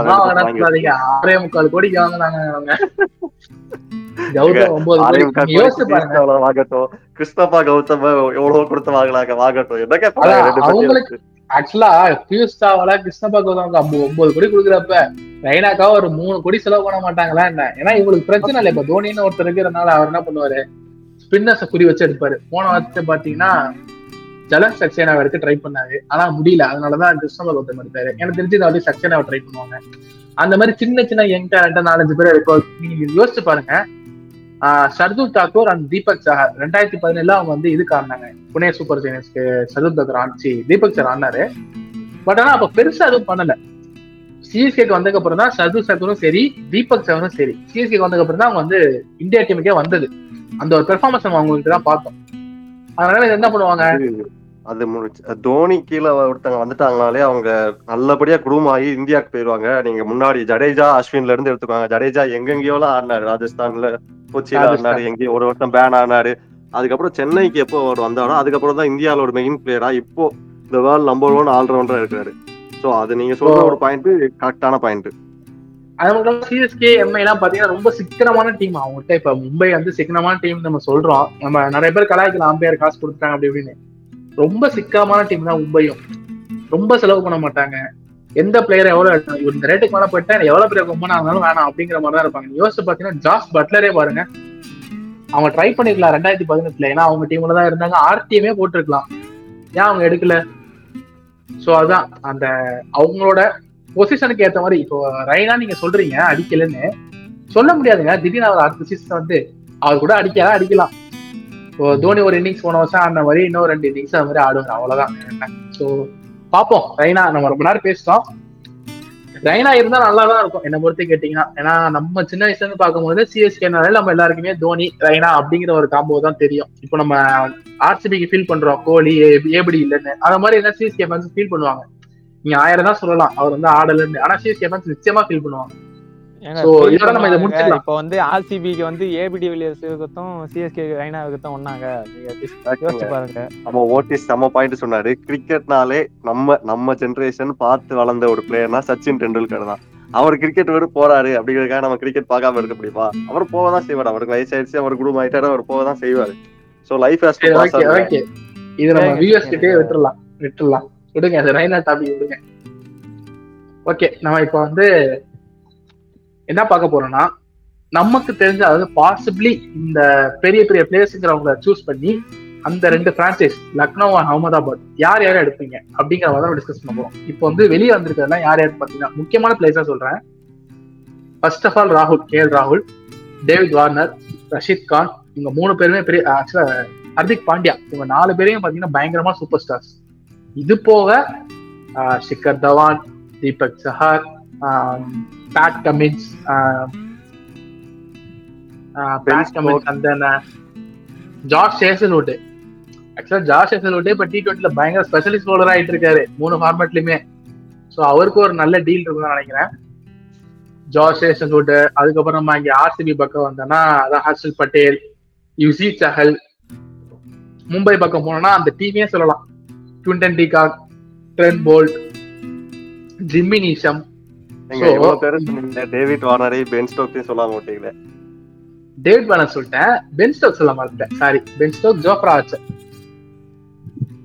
இப்போ ஃபர்ஸ்ட் நம்ம லக்னோ பிரான்ச்சைஸ் எடுத்துப்போம். ஏன்னா அவங்கள சுத்தி தான் கான்ட்ரவர்சி நிறைய போயிட்டு இருக்கு ஏன்னா அவங்க ஆக்ஷனுக்கு முன்னாடியே வந்து ராகுலையும் ரஷித் கானையும் பேசி வாங்குனதாகவும் அதுக்கு இவங்க ஒத்து அதனாலதான் இவங்க ஒத்துக்கிட்டு போனதாகவும் இது வந்து புரோன் கில் புரோன் கில் ரெண்டு பேரும் பேன் மாதிரிலாம் பேசிட்டு இருக்காங்க ஸோ அந்த பிரான்ச்சைஸ்ல இருந்து ஸ்டார்ட் பண்ணுவோம்.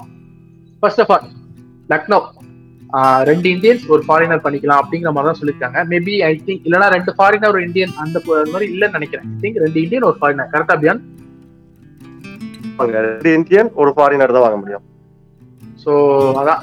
இப்போ நீங்க என்ன நினைக்கிறீங்க? யார் யாரை பண்ணுவாங்க? ஆப்வியஸ்லி ராகுல் நம்ம எல்லாம் சொல்லதான் போறோம். சொல்லுங்க. இப்போ இது ஓடிட்டு இருக்கிற இந்த கான்ட்ரவர்சிய கருத்துல வச்சு பார்த்தா கண்டிப்பா ராகுல் Rashid Khan and David Warner மூணு பேரும் அங்க போவாங்கன்னு நான் நினைக்கிறேன். அப்படி இல்லாத ராகுலும் ரஷித் கானும் மேக்ஸிமம் அங்க தாங்க போக போறாங்க. ஒரு தொண்ணூத்தி ஒன்பது புள்ளி தொண்ணூத்தி சதவீதம் பாசிபிலிட்டி அங்கதான் இருக்கு. யா யா இப்போ எனக்கு அதான் தோணுது. எனக்கு தெரிஞ்சு ராகுல் ஆஹ் இவங்க ஹர்திக் பாண்டியா கூட எடுக்கல ஏன்னா ராகுலும் ஹர்திக் பாண்டியாவும் நல்லா க்ளோஸ் ஹர்திக் பாண்டியா ஆல்ரவுண்டர் அதை நம்ம சொல்லவே ஆனா ஒரு பினிஷரு பினிஷர் அந்த ரோலுக்காகவே அவர் எடுக்கலாம். ஆனா அது இப்போ கொஞ்சம் அவர் ஒழுங்கா பண்றது இல்ல பாப்போம் கம்பேக் கொடுப்பாரு நினைக்கிறேன் மேபி ஸோ நானும் அதான் நினைக்கிறேன். ஓட்டேஸ் நீங்க ஏதாச்சும் அவங்களுக்கு இருக்கா? ஓகே மக்களே ஓட்டிஸ் கொஞ்சம் வெளியே போயிருக்காரு. நம்ம அடுத்த லக்னோக்கு போயிடலாம். அகமதாபாத் போயிடலாம். ஓகே பியான் அகமதாபாத் ஸ்ரேயஸ் கேப்டன் சொல்றாங்க. ஃபாரினர் யார் எடுப்பாங்கன்னு நினைக்கிறீங்க? எனக்கு தெரிஞ்சுங்க இந்த ரெண்டு டீம்ல ஏதோ ஒரு டீம் வந்து கண்டிப்பா அயான் மோர்கன் அண்ட் டேவிட் வார்னரை ரெண்டு டீமுக்கு தனித்தனியா போயிருவாங்கன்னு நான் நினைக்கிறேன். அப்படி இல்லாத பட்சத்துல மார்கன் வந்து மார்கன் எந்த டீமுக்கு போனாலும் கேப்டனா தான் போக போறாரு. கேப்டனை தேடிட்டு இருக்கிறார். ஏன்னா அவர் அவர் அஸ் அ பிளேயரை விட அஸ் அ கேப்டனா தான் நல்ல ஒரு எஃபிஷியன்ஸா எஃபிஷியன்டா இருக்கிறார். இது வரைக்கும் இந்த நாள் வரைக்கும் கிரிக்கெட்ல so Morgan as a captain மெட்டீரியலா பார்க்கும்போது கேப்டனை தேடிட்டு இருக்கிற டீம் இப்போதைக்கு மூணு டீம் தான். ரெண்டு நியூ டீம் அண்ட் ஒன்னு வந்து ஆர்சிபி ஆபியஸா எனக்கு ஆர்சிபி மட்டும் இல்ல பஞ்சாப் கேகேஆர் நிறைய அஞ்சு டீம் இருக்குங்க மொத்தம். அங்க கூட ஒரு அளவு ஆள் இருக்காங்க இங்க பாத்தீங்கன்னா கண்டிப்பா வேணும் இப்ப பஞ்சாப் நினைச்சா இப்ப மயங்க் கூட கேப்டனா போட்டுலாம் ஏன்னா அவங்க நிறைய பேர் மயங்க தான் போடணும்னு சொல்லிட்டு இருக்காங்க நம்ம அதை விட்டுருவோம். இப்போ அகமதாபாத்துக்கு வரும்போது எனக்கு தெரிஞ்சு ஒரு பிளேயர் கண்டிப்பா அகமதாபாத் போயிடுவாரு. அது வந்து the eldest of Pandya brothers Krunal Pandya கண்டிப்பா அங்கதான் போக போறாரு நான் நினைக்கிறேன். ஏன்னா அவரோட ஹோம் கிரவுண்ட் பரோடாக்கு நிறைய ஆடி இருக்காரு குஜராத் சேர்ந்தவர். பரோடாக்கும் அகமதாபாத்துக்கும் பக்கம் பக்கம் தான் பெரிய வித்தியாசம் இல்ல. சோ பாப்போம் மேபி மேபி பாண்டியா பிரதர் அங்க போறதுக்கு வாய்ப்பு அதிகம். நீங்க சொல்றது ஓகே இப்போ நானா நான் என்ன சொல்றேன்னா என் உங்களோட கருத்தை கொஞ்சம் மாறுபடுறேன். என்னன்னு பாத்தீங்கன்னா ஸ்ரேயஸ் ஐயர் அங்க கேப்டனா போக போறதா ரொம்ப நாளா கான்ட்ரவர்சி ஒரு ரூமர் சுத்திக்கிட்டு இருக்கு. எனக்கு அதான் தோணுது. ஏன்னா இப்ப நீங்க ஏன் ஒரு சொல்றீங்க அவர் வந்து பிளேயரா இல்ல கேப்டனா இப்ப நீங்க தோனினா எடுத்துக்கலாம். ஏன்னா தோனி கிட்ட கன்சிஸ்டன்சி இருக்கும். அவர் எப்படி அவங்க கொண்டு வந்துருவாரு? ஏன் முருகன் ஓகே போன சீசன் கொண்டு வந்தாரு. இதுக்கப்புறம் இப்படி பண்ணுவாரா? அப்படிங்கிற ஒரு இது இருக்கு. சோ வந்து இல்லங்க. எனக்கு பாத்துங்க போன சீசன்ல வந்துட்டு ஃபர்ஸ்ட் ஹாஃப் ஃபுல்லா அயன் மோர்கன் சொன்னாரு அந்த செகண்ட் ஹாஃப் ஆரம்பிக்கிறதுக்கு முன்னாடி இப்போதான் அந்த டீமோட கண்ட்ரோல் ஃபுல்லா என்கிட்ட வந்திருக்குது. இந்த பிரான்ச்சைசிஸ் ஓவர் ஓவர் மீ அப்படின்னு சொன்னாரு. ஒரு ஃபர்ஸ்ட் ஆர்சிபி கூட தான் ஃபர்ஸ்ட் மேட்ச் ஆனாங்க அப்போ ஜெயிச்சதுக்கு அப்புறம் சொன்னாரு. ஸோ அவர் கண்ட்ரோல் எடுத்ததுக்கு அப்புறம் நமக்கு பார்த்து இங்கிலாந்து டீம் எப்படி அந்த ஃபிட்னஸ் வைஸாகவும் சரி பிளேயிங் வைஸாகவும் சரி அக்ரெசிவ் வைஸாகவும் சரி எப்படி க்ரூம் பண்ணியிருக்காருன்னு தெரியும். அதே மாதிரி கேகேஆர் பக்கம் வந்தீங்கன்னா அந்த இங்கிலாந்து டீமோட ரெப்ளிகேஷனே சொல்லலாம். கேகேஆர் டீம் அந்த மாதிரி கொண்டு வந்து ஃபைனல்ஸ் கொண்டு வந்தாரு. ஸோ நீங்க சொன்னீங்க ஸ்ரேயஸ் ஐயர். கண்டிப்பா ஸ்ரேயஸ் ஐயரும் டெல்லியில இல்லாததுக்கு காரணம் அந்த கேப்டன்சி நான் எங்க இருந்தாலும் கேப்டனா இருப்பேன் தலைவனா இருப்பேன் அப்படிங்கிறது தான் ஸோ இல்லங்க அந்த குணத்தை நம்ம ஆக்சுவலா ஏன்னா வந்து நிறைய பேருக்கு அந்த ஒரு எப்படி சொல்றது ஒரு கட்ஸ் ஒன்று வராது. நான் போனா கேப்டன் மட்டும்தான் இருப்பேன்னு. ஒரு பக்கம் நம்மளை பார்க்கணும் ஆணவமா தெரிஞ்சாலும் இன்னொரு பக்கம் நம்ம பாத்தீங்கன்னா அந்த அளவுக்கு தைரியம் வரணும்ல. என்னால ஒரு டீமை கேப்டன்சி பண்ணி கொண்டு வர முடியும் அப்படிங்கிற மாதிரி. சோ அதை நம்ம பாராட்டணும். நானே நினைக்கிறேன் மேபி கேப்டனா வரலாம். ஏன்னா ஆர்சிபிக்கு மிடில் ஆர்டர் பேட்ஸ்மேன் தேவைப்படுது. சோ யோசிக்கிறேன் பாப்போம் நம்ம என்னடா யோசிக்கலாம் அங்க என்ன நடக்குதுன்னு தெரியலையே. கரெக்டா சொன்னீங்க. ஆர்சிபிக்கு ஒரு மிடில் ஆர்டர் பேட்ஸ்மேன் தேவைப்படுது. அண்ட் கோலி மாதிரி ஒரு கம்ஃபர்ட் ஜோன் ஸ்ரேயஸ் ஐயருக்கு அங்க கிடைக்கும். ஸோ நீங்க சொன்னீங்க நல்லா ஆடுவாருங்க. அதாங்க ஐயோ ஆர்சிபியோட ரெண்டு சீசன்ல பெரிய பிரச்சனையே அதாங்க. சோ ஓகே So, நம்ம ஆர்சிபி பத்தி பேச வேணாம். இது வந்து ஆர்சிபி பாட்காஸ்ட் படும்போது நம்ம இங்க வாங்க. அகமதாபாத் நீங்க சொன்னீங்க ஸ்ரேயஸ் ஐயர். ஸோ அந்த ஒரு கட்ஸ் எப்படி டெல்லி கேபிட்டல்ஸ் வந்துட்டு சேவாக் அவங்க எல்லாம் போனதுக்கு அப்புறம் காம்பீர் விட்டுட்டு போன இடத்த ஸ்ரேயஸ் வந்து அப்ப யாருக்குமே தெரியாது. ஒரு பையன் ஸ்ரேயஸ் ஐயர்னு இருக்கிறான். பேட்டிங் ஆடுவான் சுமாரா ஆடுவான் அப்படிங்கிற ஒரு ஸ்ரேயஸ் ஐயர். இந்தியாவுல இன்னைக்கு டெஸ்ட் டெபியூட் மேட்ச்ல the first player to score hundred and fifteen both innings சொல்லிட்டு ஒரு சாதனை படைச்சிட்டாரு. கேப்டன் மெட்டீரியல் நம்ம மேன் ஆஃப் த மேட்சுங்க ஆமா மேன் ஆஃப் த மேட்ச் டெபியூட்ல நம்ம அவரோட அவரை பா- அவரை பார்க்கும்போதே ஒரு கேப்டன் மெட்டீரியலா தான் பார்க்கணும். போன வருஷம் அவருக்கு அந்த இன்ஜுரி மட்டும் நடக்காம இருந்துச்சுன்னா இப்போ வரைக்கும் அவர் டெல்லியில தான் இருந்திருப்பாரு கேப்டனா தான் இருந்திருப்பாரு. சோ நீங்க சொல்ற பாயிண்ட் படி பார்த்தா கண்டிப்பா அகமதாபாத் அவங்க ட்ரை பண்ணுவாங்க. நான் ஐயர் போவாங்கன்னு நினைக்கிறேன். ஷமி எனக்கு தெரிஞ்சு அகமதாபாத் போவாங்கன்னு நினைக்கிறேன். ஏன்னா வந்து கிரவுண்டு பெருசு ஃபர்ஸ்ட் ஆஃப் ஆல் அந்த கிரவுண்டுக்காகவே எடுக்கலாம் எனக்கு தெரிஞ்சு அதான் சமி போவாங்கன்னு தோணுது. ஒரு இந்தியன் ஃபாஸ்ட் பவுலர் எடுத்துன்னு பார்ப்பாங்கன்னா வந்து இப்போ ஆர்சிபியே பாத்தீங்கன்னா சிராஜை ஏழு கோடிக்கு எடுத்தது ஏன்? ஒரு இந்தியன் ஃபாஸ்ட் பவுலர் கிடைக்கிறது ரொம்ப கஷ்டங்க. அது ஒரு ஒன் ஃபார்ட்டி போடுற பவுலர் கிடைக்கிறது ரொம்ப கஷ்டம். ஸோ அதனால சமிக்கு ட்ரை பண்ணுவாங்களோ? ஆஹ் அவங்களுக்கு நிறைய இருக்காங்க. ரபாடா இருக்காரு பேட் கமின்ஸு ஜோஷே சிலோட்டு லாக்கி ஃபெர்கூசன் இவங்கெல்லாம் இருந்தாலும் ஒரு இந்தியன் ஃபாஸ்ட் பவுலர் இப்போ இந்தியா டீம்லயே பாத்தீங்கன்னா உம்ராக்கு அடுத்த லெவல்ல யார் இருக்கா? சமி தான். ஸோ வந்து சமி கூட போக சான்ஸ் இருக்கு. கேப்டன் ஸ்ரேயஸ் ஐயர் ஃபாரினர் யார் எடுக்கிறான்னு பாத்தீங்கன்னா பென் ஸ்டோக்ஸ் சமி. என்ன அவங்களுக்கு பச்சி அதான் சொல்லுது. இந்த மூணு பேர்ல இருப்பாங்க அப்படிங்கிற மாதிரி. ஸோ நான் சொல்லிட்டேன். இஸ் இருக்கீங்களா? உங்க கருத்து? என்னை பொறுத்த வரைக்கும் இப்போ லக்னோ பார்த்தீங்கன்னா ஃப்ரெஷ்ஷான ஒரு டீமு ஃப்ரெஷ் ஸ்டார்ட்டை தான் எதிர்பார்ப்பாங்க. அவங்க வந்து இப்போ ஃபஸ்ட்டு டெபியூ சீசன்லேயே ஒரு கப் வின் பண்ணால் பயங்கர ஒரு கான்ஃபிடன்ஸ் லெவல் வரும்னு நினைப்பாங்க. எனக்கு தெரிஞ்சு அவங்க வந்து பெஸ்ட் பிளேயர்ஸுக்கு தான் போக பார்ப்பாங்க. அதுக்கு அடுத்தது மீதி பிளேயர்ஸை வேணால் அவங்க வந்து இப்போ நார்மல் பிளேயர்ஸை எடுத்து க்ரூம் பண்ணலாம் அப்படின்னு பார்ப்பாங்க. அந்த வகையில் எனக்கு தெரிஞ்சு அவங்க வந்து கேஎல் ராகுல் போகலாம் கேரளா அதுக்கடுத்து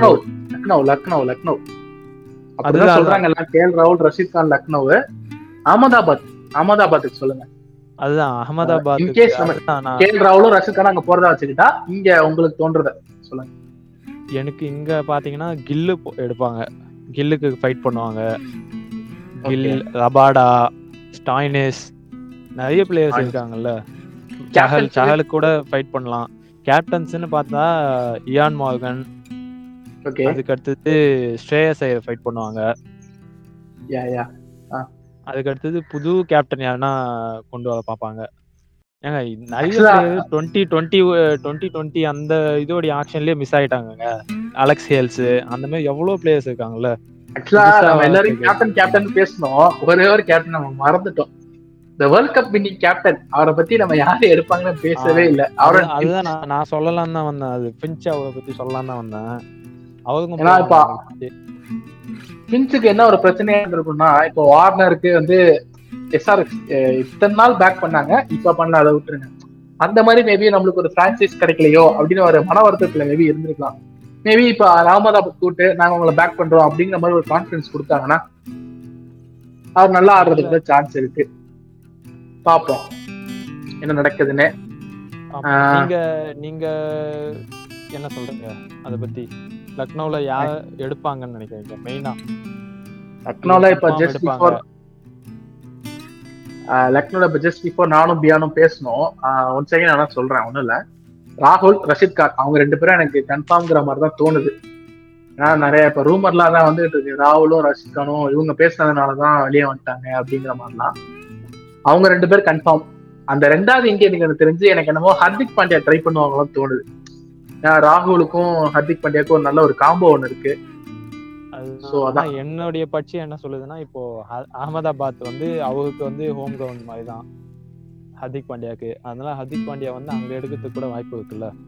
குர்னால் பாண்டியன் ஒருத்தர் இருக்காருல அவர் அங்க எடுத்துக்கலாம்ல.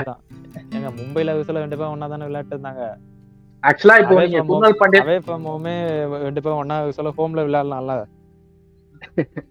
இல்ல நீங்க அதான் சொல்றீங்க. இப்போ நீங்க ஹர்திக் பாண்டியா எடுத்தா கூட அவர் இப்போதைக்கு போலிங் போறது இல்ல. குல்லால் பாண்டியா எடுத்தா கூட ஒரு மீடியம் பேசரு ஆல்ரவுண்டர் ஸோ வந்து நீங்க அவர் ட்ரை பண்ணலாம். ஆனா குருநாளுக்கு வந்து ப்ரிஃபர் பண்ண சான்ஸ் இருக்கு. ஸோ பார்ப்போம் என்ன நடக்குதுன்னு. அந்த மக்களே எங்களுக்கு தெரிஞ்ச வரைக்கும் நாங்க முடிஞ்ச அளவுக்கு ரிவ்யூ பண்ணியிருக்கோம். புதுசா ரெண்டு வர வர- வரப்போற டீமுக்கும் என்னென்ன நடக்கலாம் அப்படின்னு ஒரு ப்ராபபிலிட்டி அதையா நம்ம பேசியிருக்கோம். ஸோ பியாண்ட் ஓட்டிஸ் உங்களுக்கு எது சொல்றது தான் நீங்க தாராளமா இப்ப சொல்லலாம். என்னுடைய இது ஒரு கேள்வி. ஆக்ஷன் டேட் வரல இன்னும். ஆக்ஷன் டேட் வந்து எல்லாம் என்ன சொல்றாங்கன்னா ஜான் ஃபர்ஸ்ட் வீக் இல்ல. செகண்ட் வீக் ஃபர்ஸ்ட் இல்ல செகண்ட் வீக் ஆரம்பிக்கப்படும் அப்படிங்கிற மாதிரி தான் சொல்றாங்க எனிவேஸ் பாட்காஸ்ட போடணும். அப்போ அந்த டைம்ல ஒண்ணு போடணும். யா யா டெஃபினட்டா இப்போ ஆக்ஷன் இருந்தா ஆக்ஷனுக்கு ஒரு ரிவ்யூ ஒன்று போடுவோம். ஆனா அது வந்து இந்த மாதிரி போடாம எப்படியும் அதுல பெரிய பெரிய டீமா தான் இருக்கும் போது டீம் டீம் வைஸ் போடலாம். ஏன்னா அது ரொம்ப டைம் எடுக்குங்கிறதுனால அது பிரிச்சு பிரிச்சு அப்புறம் போட்டுப்போம். ஆமா. ஒன்ஸ் அகெயின் நம்ம வந்து அதான் எல்லாருக்கும் நன்றி சொல்லிக்கிறோம். இப்போ வந்து நாங்க வெற்றிகரமா எங்களுக்கு வந்து சப்போர்ட் கொடுத்துக்கிட்டு இருக்கீங்க. இத்தனை நாள் வந்து எங்களுக்கு பாட்காஸ்ட்ல நல்லா போயிட்டு இருக்கு. வாட் இஸ் நீங்க ஏதாச்சும் சொல்ல நினைக்கிறீங்களா? அதேதான் நன்றி தான் தேங்க்ஸ் ஃபார் யுவர் சப்போர்ட் இன்னும் சப்போர்ட் பண்ணுங்க. இன்னும் நாங்கள் எங்களுடைய குவாலிட்டி ஆஃப் ப்ரெசன்டேஷன் எல்லாத்தையும் இன்க்ளூட் இம்ப்ரூவ் பண்ணிடுவோம் ப்ளஸ் புது ஸ்டாட்ஸ் எல்லாத்தையும் இன்க்ளூட் பண்ணுவோம். நீங்கள் எந்த அளவுக்கு சப்போர்ட் பண்ணுவீங்களோ அந்த அளவுக்கு எங்களுக்கு கொஞ்சம் கான்ஃபிடென்ட் கிடச்சி நாங்கள் கொஞ்சம் பூஸ்டப்பாக பண்ணுவோம். Thanks for your support and keep supporting பியான் நீங்க சொல்லிடுங்க. லாஸ்டா கேமியாலாம் வேற கொடுத்துருக்கீங்க. நம்ம எப்பவும் சொல்ற மாதிரி தாங்க நாங்க எதிர்பார்த்ததை விட நீங்க நல்ல சப்போர்ட் கொடுத்துருக்கீங்க இது வரைக்கும். நாங்க எங்களுக்கு எங்களால முடிஞ்ச அளவுக்கு நாங்க எவ்வளவு பண்ண முடியுமோ அவ்வளவு பண்ணிருக்கோம். இனி மேலும் மேலும் அது மாதிரி பண்ணுவோம். அங்க மிஸ்டர் ஒயிட் வூல்ஃப் வந்து கடுமையா உழைச்சிட்டு இருக்கிறாரு. உங்களுக்கு நல்ல கண்டென்ட் கொடுக்கறதுக்கு. ஸோ ஃபியூச்சர்லயே அது மாதிரி நாங்க கொடுப்போம் நம்புறோம். இன்னைக்கு பேசின மாதிரி கண்டிப்பா இன்னொரு நாள் இந்த ஐபிஎல் வரும்போது ஐபிஎல் ஆக்ஷன் நடக்கும்போது சரி ஐபிஎல் நடக்கும்போது சரி எப்படி போன வருஷம் நடந்துச்சோ அதே மாதிரி பண்ணுவோம். உங்களோட பேராதரவு எங்களுக்கு கொடுக்கணும். சைனிங் ஆஃப் கேப் பியாண்ட் லாத் ப்ரோக் ஓகே மக்களே ஃபைனலாக நான் பேசி முடிச்சிடுறேன் இதோட. அதான் நம்ம பியான் நம்ம ஓட்டி சொன்ன மாதிரி தான் அந்த சப்போர்ட் இத்தனால எங்களுக்கு ரொம்ப நல்லா இருந்திருக்கு. இது வரைக்கும் நல்லா கொடுத்துருக்கீங்க. இனிமேல் நல்லா கொடுப்பீங்க நம்புகிறோம் ஸோ நாங்கள் சொல்லியிருந்த அந்த மாதிரி அனௌன்ஸ்மெண்ட் வீடியோ எல்லாம் கேட்டிருப்பீங்கன்னு நான் நம்புறேன். ஸோ ஒன் செகண்ட் நான் திரும்ப சொல்லிடுறேன். இது வரைக்கும் இவ்வளவு நேரம் வந்து யாராவது கேட்டிருந்தீங்கன்னா உங்க எல்லாருக்கும் முதல்ல நன்றி ஏன்னா கிட்டத்தட்ட ஒரு ஒரு மணி நேரத்துக்கு மேல பாட்காஸ்ட் போயிடுச்சு. அனௌன்ஸ்மெண்ட் பத்தி நான் திரும்ப ஒரு வாட்டி இங்கே ரீட்ரெட் பண்ண நினைக்கிறேன். Every month second Friday and fourth Friday தான் வந்து நாங்கள் ஸ்பெசிஃபிக்கல் டாபிக்ஸ் அது எது வேணா இருக்கலாம். அது வந்து ஸ்போர்ட்ஸாக இருக்கலாம். மேபி ஸ்போர்ட்ஸாக கூட இருக்கலாம். இல்லை பாலிட்டிக்ஸாக இருக்கலாம். இல்லைனா இல்லைன்னா வந்து புக் ரிவ்யூ இல்லைன்னா அந்த மாதிரி சம்திங் சீரீஸ் அண்ட் ஃபிலிம்ஸ் அந்த மாதிரி நாங்கள் பண்ணலான்னு இருக்கோம். அதர் தென் கிரிக்கெட் பாட்காஸ்ட் தான் அந்த second Friday and fourth Friday cricket podcast அதுங்கிறது பார்த்தீங்கன்னா நாங்கள் எப்போதுமே பண்ணுவோம். ஏன்னா இத்தனை நாள் அது பண்ணதுனால தான் எங்களுக்கு இவ்வளோ வர இருக்கு ஸோ அது நாங்கள் கண்டினியூ பண்ணுவோம். அண்ட் தென் நம்ம பியான் நிறைய பிளான் வச்சிருக்காரு இதுக்கு. அவர் புக் ரிவ்யூ பண்றேன்னு சொல்லியிருக்காரு. கூடிய சீக்கிரம் அது வரும் நம்புவோம். அண்ட் தென் சைனிங் ஆஃப் நாங்கள் ஒரு நரி கூட்டம். நன்றி. வணக்கம்.